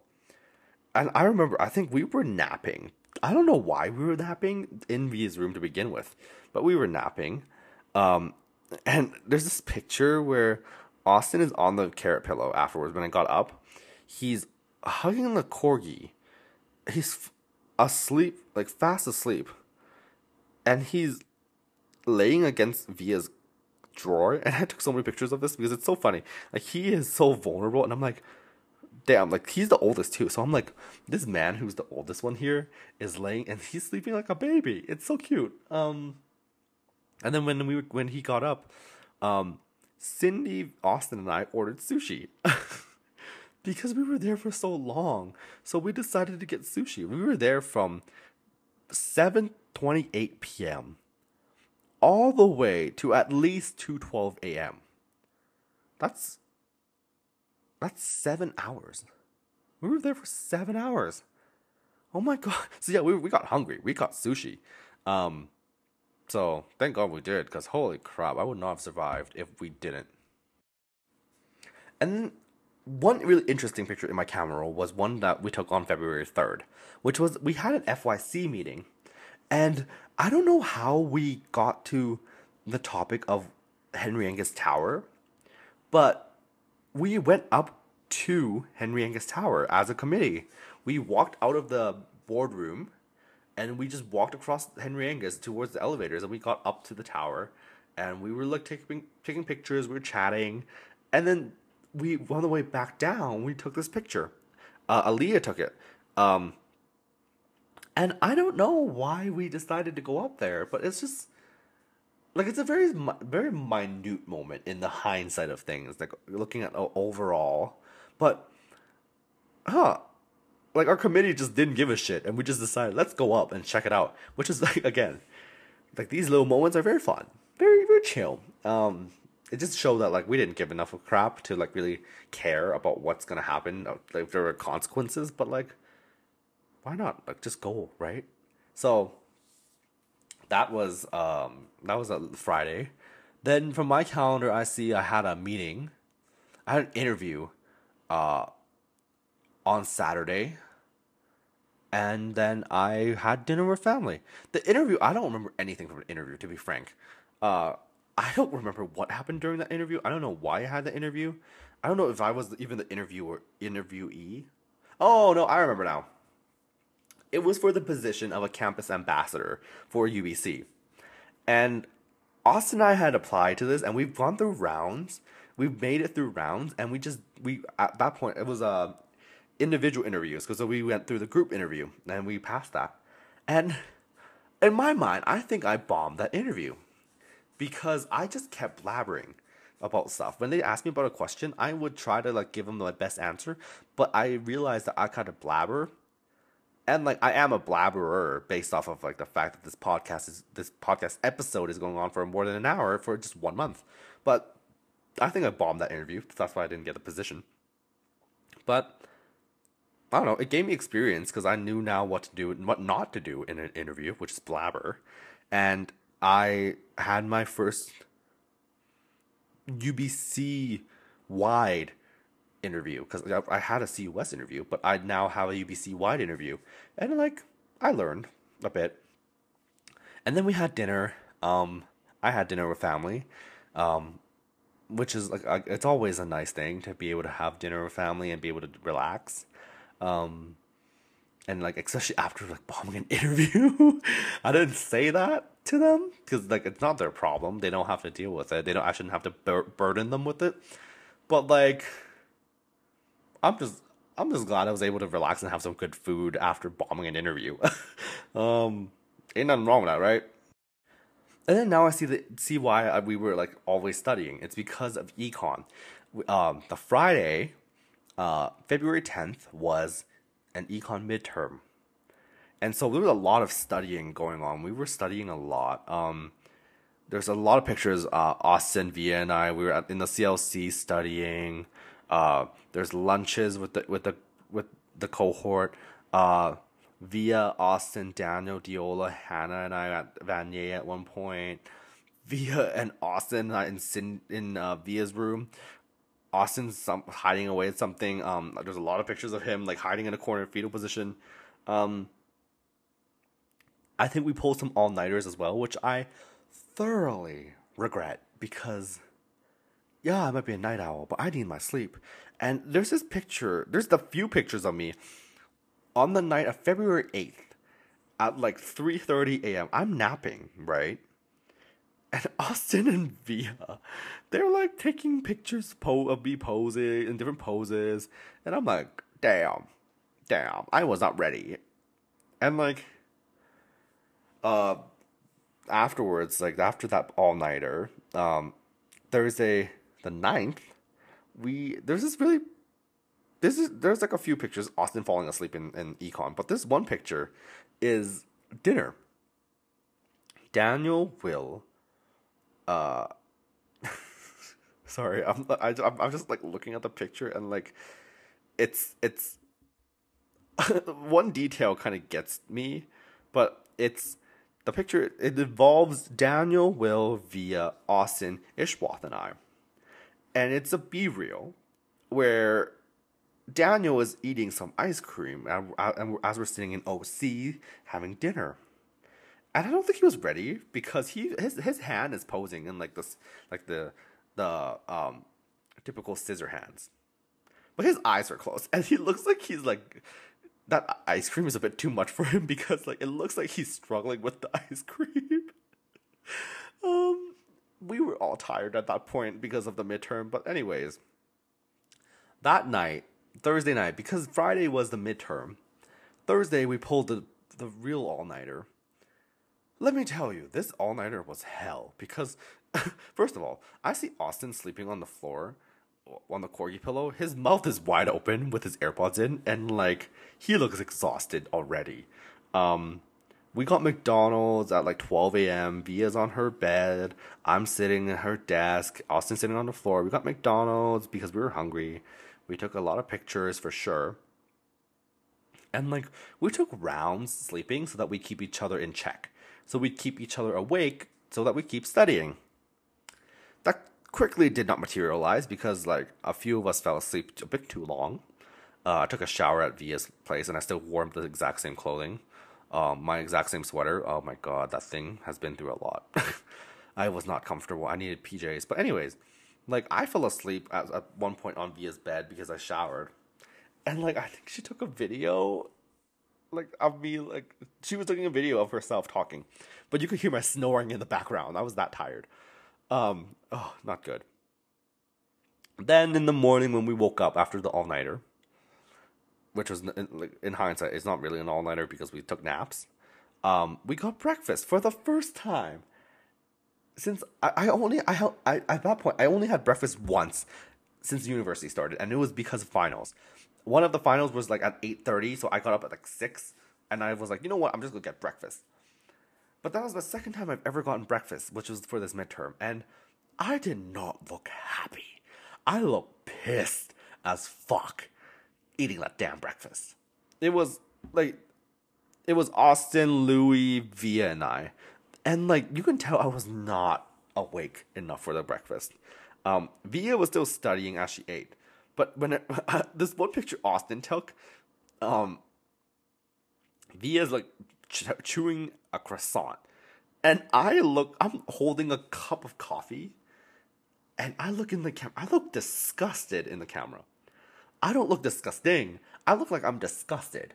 I glare at the damn camera, and it's because I had no energy to look happy at all. Um, and that kind of that mood just continued because we went to study in the CLC. Austin took took the picture again. And Via's like lopsided, she's half asleep. Daniel Daniel's like studying, he knows how to study. And I my head is on my G book because I'm so tired. I'm that tired. And then came the midterm. We were walking away from Henry Angus out of the CLC towards the econ building, and Austin took up our picture. Daniel's holding his head with his AirPods in. He's I think he's still thinking, he's studying. Via has her iPad. She's still studying as as we're walking. And I am pissed.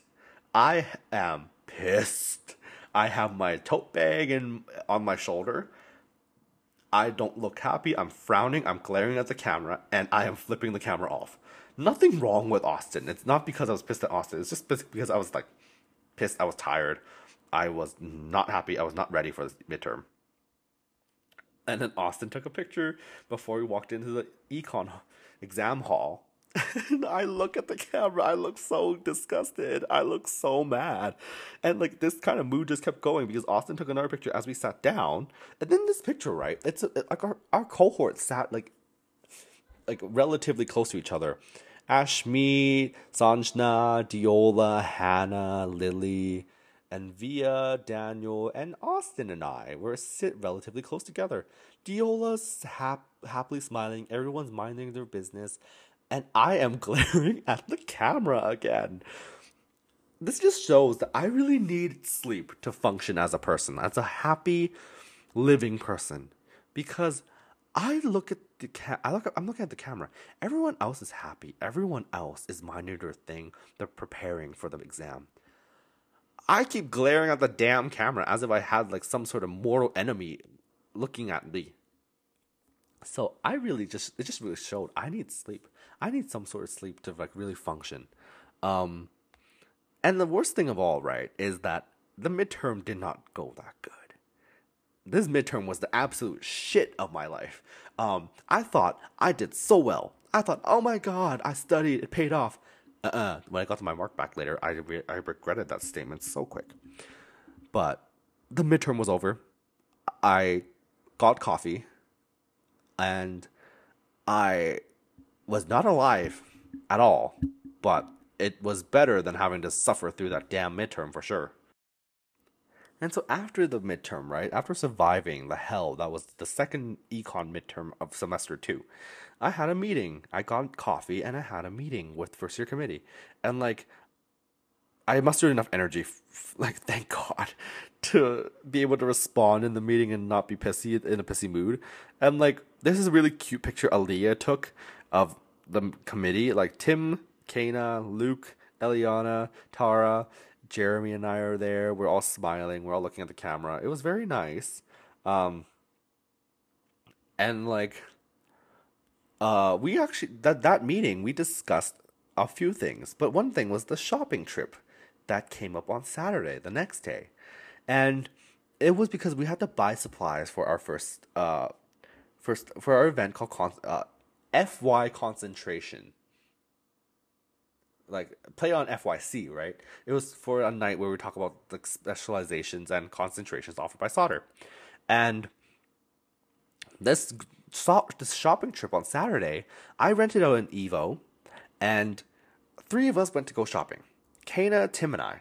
We went to No Frills and we went shopping. And this little subgroup, uh, after like the first event, which was uh, CU Skates, like this little subgroup kept like persisting, and like now we went on another thing. We went on this shopping trip to No Frills, which like it's very nice to be able to go because like we had we like we we had some good music playing we chatted uh we, we did what we needed to do and like it was all like really chill um to be able to go uh shopping with them and like go out of get out of campus because like the midterm like the whole time of studying for the midterm i didn't leave campus so like finally being able to leave campus was such a blessing and then after that, it was hot pot with Kara. Um, we the two of us is just one on one. We went to we went to a little lamb hot pot, or like happy lamb hot pot, whatever it's called.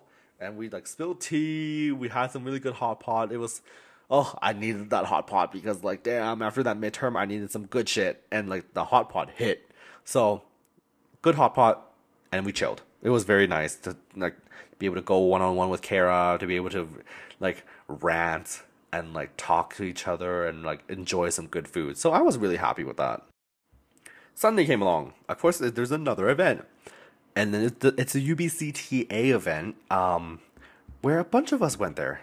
Um, and again, Via was hosting, uh, and she was running the event, and a group of us went. Uh, Daniel, Melissa, Austin, and I. We went to this event, and there's a lot of pictures taken again. Of course, there is. Um, and like this event, like it was, it was, it was like all games. Like we won, we won milk tea, um, somehow. But like it was all games. Um, met some new people, talked to some new people, and like, um, the most memorable thing, right, of that event was Daniel and Ray. Uh, Ray is a is at that point, I, didn't really talk to Ray because I didn't like know him. But Ray is a is a friend of Daniel and also now a friend of Via's, and they were at this event where one of the games is that you have to like like you bring a ball right to like across the finish line, but you, you have to use the body part roll that was off from the dice. You had to roll a dice and it showed like what body part you had to use to bring the ball across the finish line. The one they rolled on was stomach. And they were like freaking out because they did not want to be like stomach to stomach holding this ball, like face to face moving it. So they made a whole scene out of it and it was so funny because we were like we were on the side just watching them go at it. Like they were like complaining about not wanting to do it and it's just so funny to see them complain and like to see them like have fun with this and like everyone was enjoying it. So I wasn't mad. But the tea event was just nice overall. Like to go and like be able to chill on a Sunday. Um very chill games. So I wasn't mad. Like I was not mad at being able to, being able to win some milk tea. I was happy got some boba out of it and got a really entertaining scene with Daniel and Ray. So that was a nice way to end, end the weekend. And like I forgot to mention, like the night of Sunday, um, I don't know why, but like I think I just wanted to get Domino's, and I have this really cute picture of Melissa holding up the Domino's Hawaiian pizza. Um, don't fight me for this, but Hawaiian is pretty good. Um, like pineapple. Some people say it doesn't belong on pizza, but it's good with ham. So I'm just gonna say that now. But anyways, Melissa is holding this pizza, really cute, and like I'm outside her door. I think we decided to split the pizza. That's why I'm at her door. But very cute. Um, then it was Monday, which was Valentine's, I think. Um, there were Valentine's themed bags, and I remember Austin, Via, and I decided to get like the three of us decided to get each other all like bags of candy, and it was very cute. I got two of them, right? One each, one from uh, uh Via, one from Austin, and like the notes are hilarious. I still have those notes in UBC. I'll, whenever whenever I go back and I open the box, I'll see whatever it says. But the rest of the week was pretty uh chill, to say at least. Um, or the Monday was pretty chill. Um, we don't we got lunch. Um, again, like it's a small group. Austin, Via, Daniel, and I. We got lunch. this is where I learned. Um, Austin is not that good at pool. because I have this picture of him trying to hold a pool stick, and it, it genuinely concerned Via and I how he was trying to play pool because it almost felt dangerous to be around him while trying to play. And it was so entertaining trying to see him hold a pool stick and try to hit the balls. Um, he learned at the end, thank God. Um, we our efforts paid off, but it was just so funny seeing him try try to play pool. Um, but like again, it's those little moments, right? Then Tuesday came along. I went out to get noodles with Rachel. We went out to Westbrook. Uh, we initially were, were going to get coffee for lunch, but decided why not just get food. Um, then like after 191 i have this picture where it's like a, a, a, again a big group of us. Diola daniel austin celeste hannah sophie via jaden and i after 191 we were just walking out and we just decided, to take the picture. And then the night of tuesday i don't know what led no tuesday we were going to go study uh, or no we were going to go finish our 191 homework at oc uh, Hannah, Daniel, Jaden, and I, we were going to go to OC to finish our 191 homework. And when we did, uh, Daniel decided to go back to his dorm and like we were going to go chill. And we were going to go back to Vanier. And so Daniel, Daniel already left the totem. And then Jaden suggested we drive back to Vanier because he hasn't driven in a long time. So we walked to his car, which is parked at Thunderbird. Um, so it's a bit of a walk. But we walked back to we walked to Thunderbird, and he suggested we drive back to Vanier. And when we got in his car, I'm just gonna say I'm not a I'm not at all a car guy. I'm no, I'll never be a car guy. I don't think I'll ever care enough for a car that much. But his car is nice. His car is nice.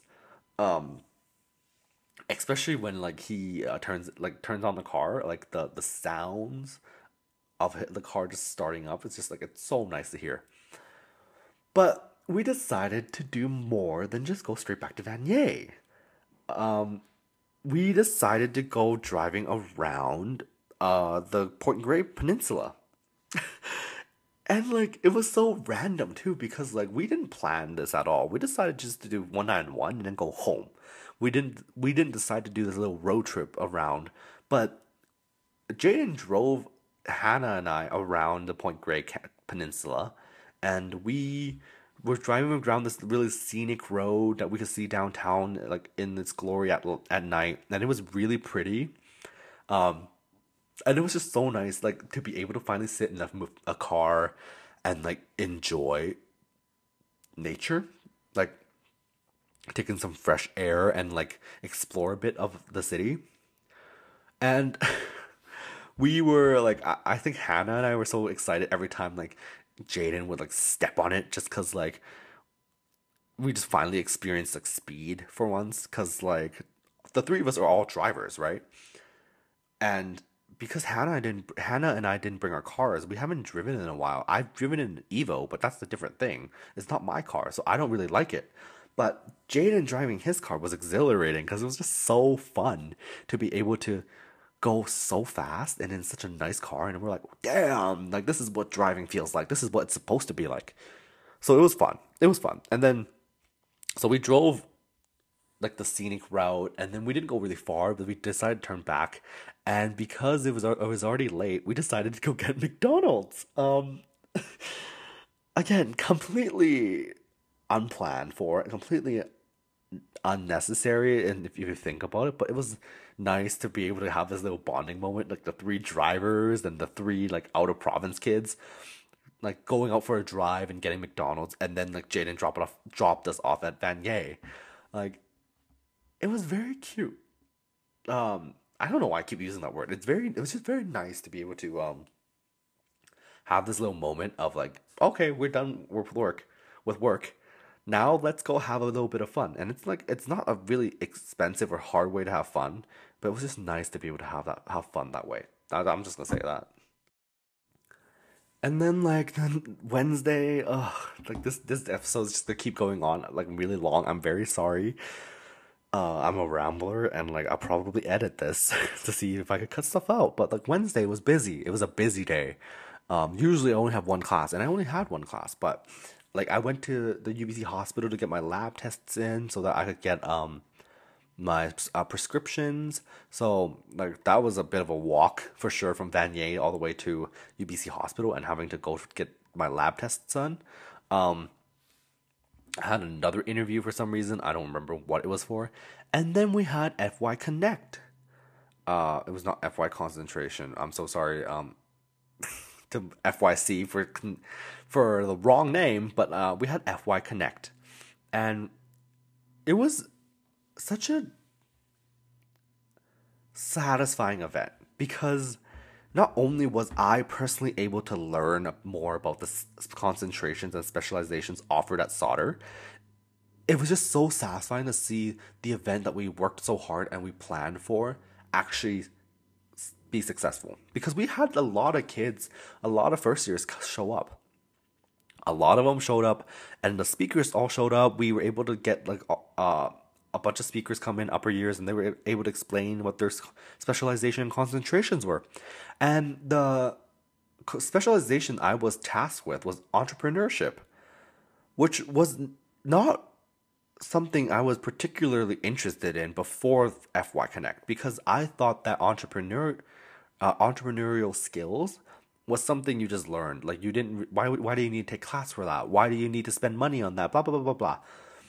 But then the speaker for FY Connect for the constant the specialization that was uh, entrepreneurship, she was very interesting. Like she talked about her experience in a way that made you listen. Like it made you it drew it drew you in, and she was able to detail the benefits of entrepreneurship. She told us about the endless possibilities. Like she it it's not it made me realize that like business school had a lot more opportunities than you expect. Um, it's not always like oh you have to go into finance, you have to go into accounting, you have to always do numbers. Like there's a lot more out there, and FY Connect gave me the opportunity to really listen and like learn more about these sort of specializations and concentrations. But like again, the, the event went so well. I was so happy to see so many people show up, and was so happy to see that this event was actually successful, and like the hard work of the committee finally paid off. Um, and like we took a lot of group pictures afterwards. Um, and it's just so nice to see the committee like together. Um, and like it was so successful an event. We had we had such good feedback and we had such good turnout, and like even the speakers were were happy with our t- event. So we were very happy about how it turned out, and I was I was personally so satisfied and so happy with first first year committee that I think it, like that moment kind of proved to me that like first year committee was not a mistake at all. Like it kind of proved to me that like this these people get stuff done and we're able to get shit done and it benefits people. So I thought First Year Connect was a tremendously successful event, not only for First Year Committee, but for so many people. So that was Wednesday, right? And then Thursday came along where Austin's mom came, flew into Vancouver, and we had dinner with her. Um, another group of us. this time it was a group that came out of Austin's birthday. Um, Johnny, Daniel, Via, Jenny, Austin, and I, and then Austin's mom. We had dinner in Westbrook, um, and we were chatting. We uh, got to know each other a bit more. Uh, we got to know each other. We got to know Austin's mom a bit. She got to know us, and it was very it was very nice dinner because like like not only was it like it's a blend of new and old people, so it like gave you just enough comfortability and just enough uh vulnerability for you to like expand or circle a bit. So I was very happy with the dinner, very chill. Um and like we got boba afterwards in the international food court and like that was like I went for I, I experienced the international food court for once for the first time ever. So it was nice to say the least. Um, be able to have dinner with uh with Austin's mom, with Jenny, with Johnny, and with the usual little group. um, and then be able to go get boba and then like really talk, really get to know each other, and it was a very chill uh way to end the evening. Um, afterwards, like we literally just went home and like did what we had to do. Um, but I went home. I went back to Via's place, and we packed for Vancouver Kindness Movement, which Via has been a part of for a while. Um, and she had to pack these little goodie bags, but like I was already there, so why would my why not help out, right? So we packed out these little goodie bags for the Vancouver Kindness Movement, and I like that was a very therapeutic thing actually because to me, being able to pack and help people, kind of calms me down because it's not something that really requires a lot of mental capacity, and it was very gratifying because you, I knew that these I knew that these bags were going towards a good cause. So I don't know. It was a very gratifying, very relaxing way to do something for the night. And like when we finished, um, we uh, gave it. I think we gave it to one of um, Via's friends who was also in the Vancouver Kindness Movement. So we they were gonna hand it out. Um, but that was it. That was Thursday, and then like there was a Friday was another interesting day because um, I look at these pictures like after class. Of course, we went to go get sushi as per usual. Um, the group was Via, Jaden, Diola, Daniel, Austin, Sophie, Celeste, and Hannah. We got sushi as per usual. Uh, Melissa joined afterwards. But like the real big event of Friday was the first year committee social we had a social to go to because um, we the COS gives you gives every committee and service a budget for um, social events so that we could have some sort of team bonding, and we decided to go out um, to get uh, Chinese food, and the whole committee actually went out. Um, like everyone was there. We went out to, uh, I think we went to Richmond, where we got Chinese food, and here's the thing. The Chinese food was great. I just got interrupted halfway through because I agreed to have an interview. I was there to help out with an interview for uh the for I don't remember what position, I don't remember why.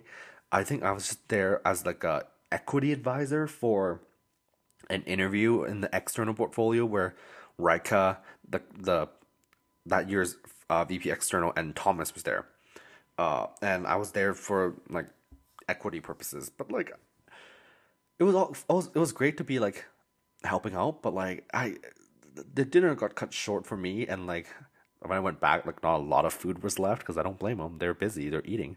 Um, but we got Chinese food.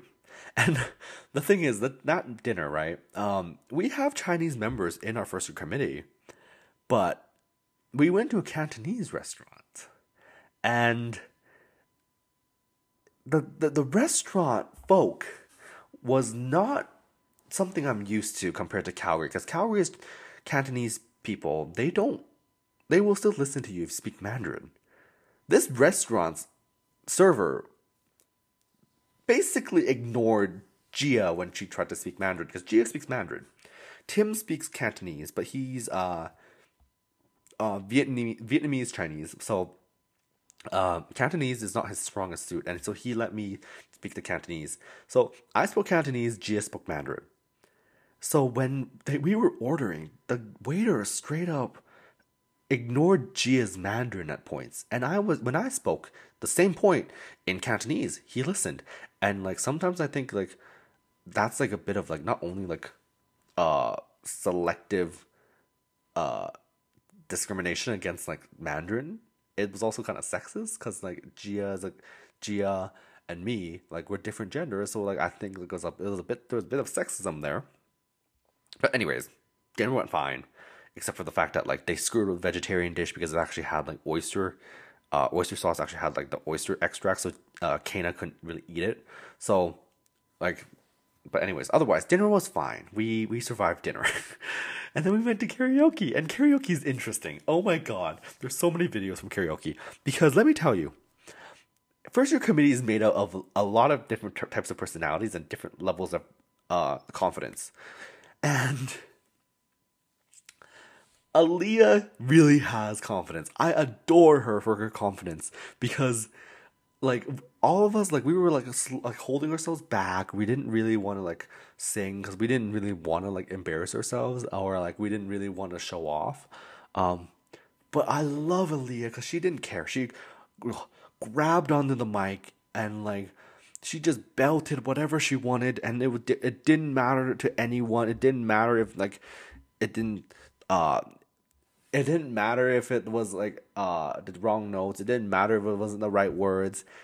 It just mattered if she had fun. And I was so happy like that when she was actually singing because it was so fun to see her sing. Um and then Luke sang, it was fun too. And then we got into like some songs like everyone knew it was very fun. The committee bonded basically. We had dessert in between dinner and um, karaoke. I forgot too, and dessert was like fun too. Like we were all getting like our little thing. We enjoyed it. Overall, that social was just very enjoyable because the committee bonded. Uh, we all had fun. We all enjoyed some good food. We enjoyed some good company, and we all had a fun little activity. And like I don't know. It's just like it's just so nice to see like the committee outside of like a committee setting where like we're really friends and we're really just hanging out. Um, so I don't know. That was so fun. that that that oh that night was just so fun. And then when I went back to the dorm and like um I was like ready to go to bed, and then Mireille and Jenny came along, and we chatted outside in the hallway. Um, that was fun too, and that that ended the night. And the next bit, the next the weekend was kind of mundane because uh, it was reading week break. I went to Costa Rica, and I know this episode is going on for like almost two hours now, but here's the thing. So I went to Costa Rica for Coast for reading week break. I know, very blessed, very blessed. And like it was because we wanted to go see some really extended family that my grandparents haven't seen for a while. So we decided to go to Costa Rica. So I, I took off Sunday to meet my family, my grandparents, and my so my grandparents and my sister were flying out from uh, Calgary. I was flying out from Vancouver, and we decided to meet in Toronto to go to Costa Rica.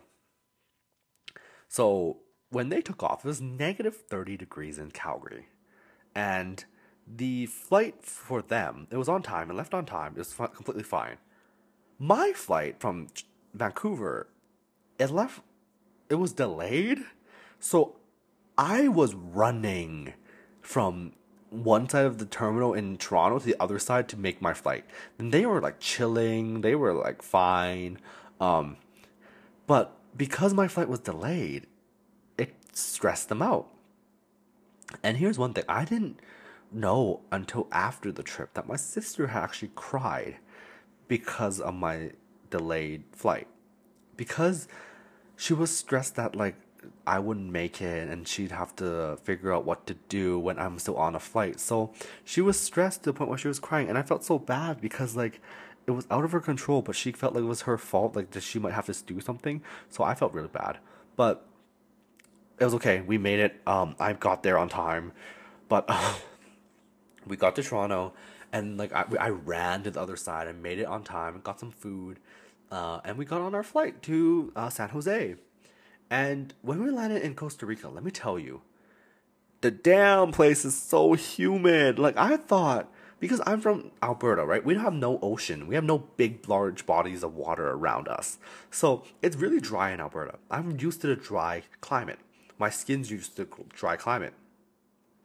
I moved to Vancouver. It's a bit more humid. It's not super humid, but it's fine. I was like, okay, that's fine. Go to Toronto, fly to Toronto. The airport's fine, but I know outside's not. Land in Costa Rica, and the whole country is so fucking humid. Oh my god, and it's so warm too because Vancouver was fine. Like when I took off, it was like I think it was in the positives, but Calgary was negative 30, and when we landed, it was like positive 30, and it was humid as hell. So my grandparents and my sister had to endure like 60 degrees of difference. And so we land in Costa Rica, we get picked up by our extended family, and we go off and have dinner. And like, Costa Rica's Chinese food scene isn't the best. I'm just gonna say that now because there's not a lot of Chinese people in Costa Rica, but like it was it was what it was good enough And when we were driving to the extended family's place, I didn't realize they didn't live in the capital city. They lived in a town two and a half hours drive away, one way. Um, and it was like through mountainous roads when it was raining too. So it was scary, honestly. I couldn't fall asleep. But when we got there, like um, the by our extended family, they all they operate a uh like a wholesale house, a wholesale store. So they sell like uh, they sell fruits and veggies. This they sell they sell like crackers and desserts. They sell drinks. They sell rice. They sell all the essentials. Um, so like we stayed with them, and like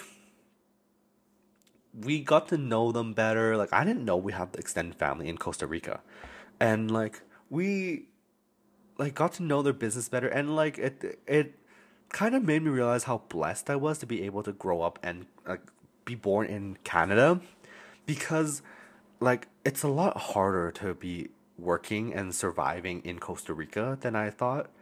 And compared to Canada, like Canada has it easy and I've had it easy. So I'm very blessed to be living in Canada.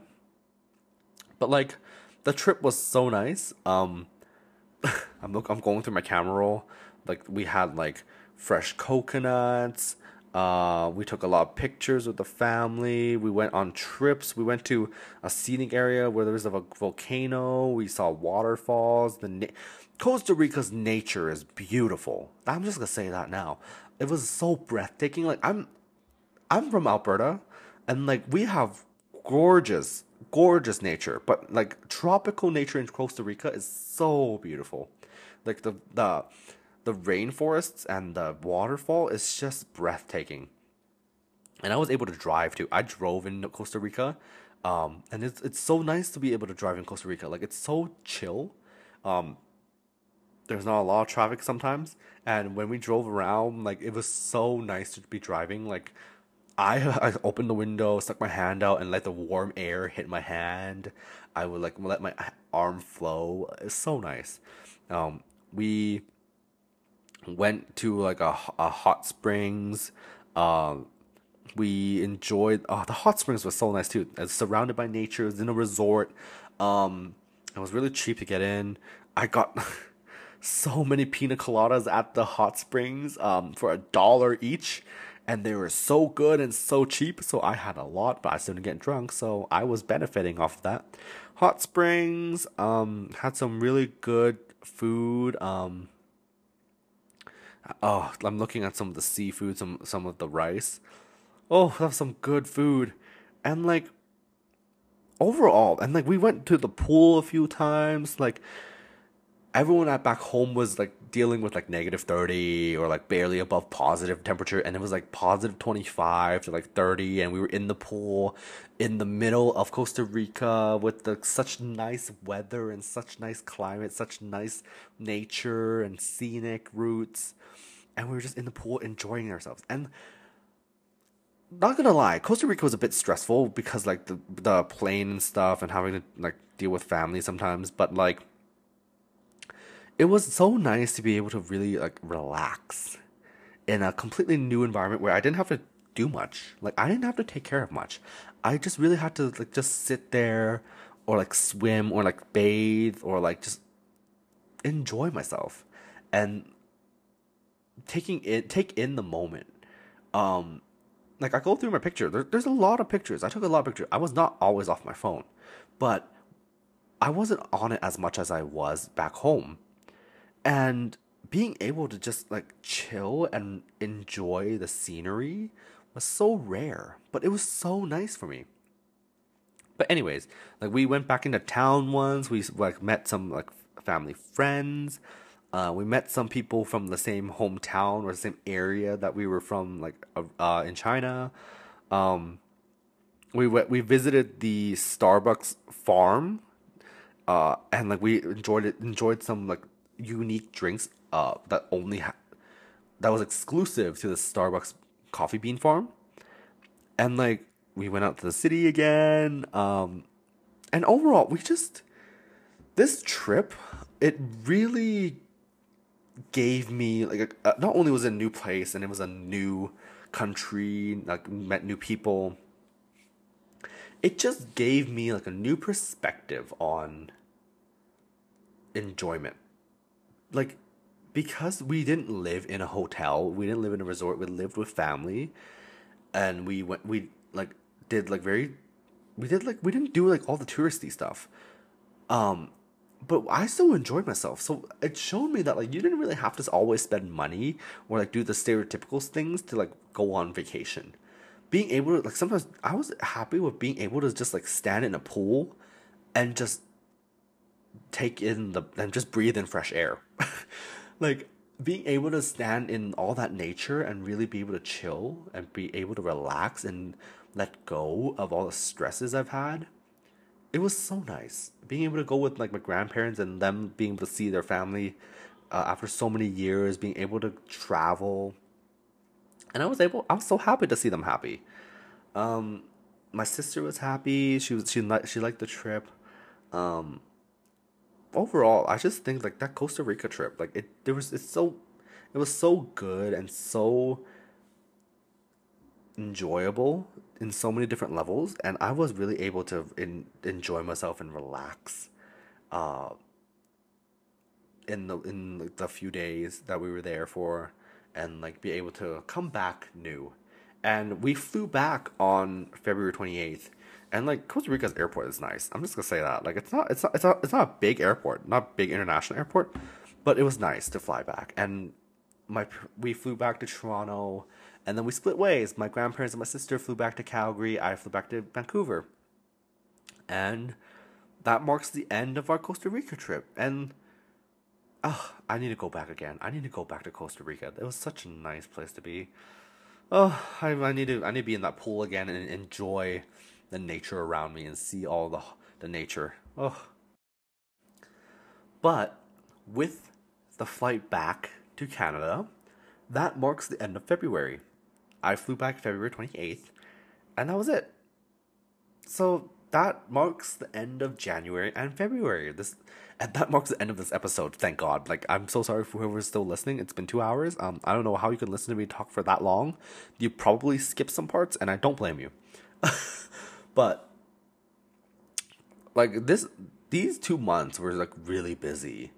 Um, I they were busier than I thought they'd be because I thought like oh yeah, like they're in the middle of the school year, they might not be that busy, but oh, I'm looking at this episode and I'm like, oh my god, so much has happened. but I think the main, the biggest part for me, like, it was after being so busy and being so stressed all the time, having people around you really made you, like me very relaxed and having that trip to Costa Rica really helped, um, to say the least. Like being able to enjoy nature and being able to de-stress and deconnect, disconnect from so many things is really help, beneficial to my health. Um, but yeah, like looking back, like these two months were so busy, but spending it with the right people makes it a lot easier to enjoy the moments and realize how precious mo- those moments are and yeah, I'm, I might be stressed. I might be tired. I might be overloaded sometimes. But looking back, those two months, yeah, I was all of those things. But being with the right people made those moments go by a lot quicker and a lot easier. And it just made me realize like how grateful I am to have the right people around me and be able to be and be grateful to have those opportunities given to me. Um, but yeah, February and January were stressful mo- stressful months, but they were good months to say the least. So I don't regret anything. I'm happy. I'm happy it happened. I'm happy I was able to experience so many new things and be able to go so many places and meet so many people. But that's that's basically my this episode.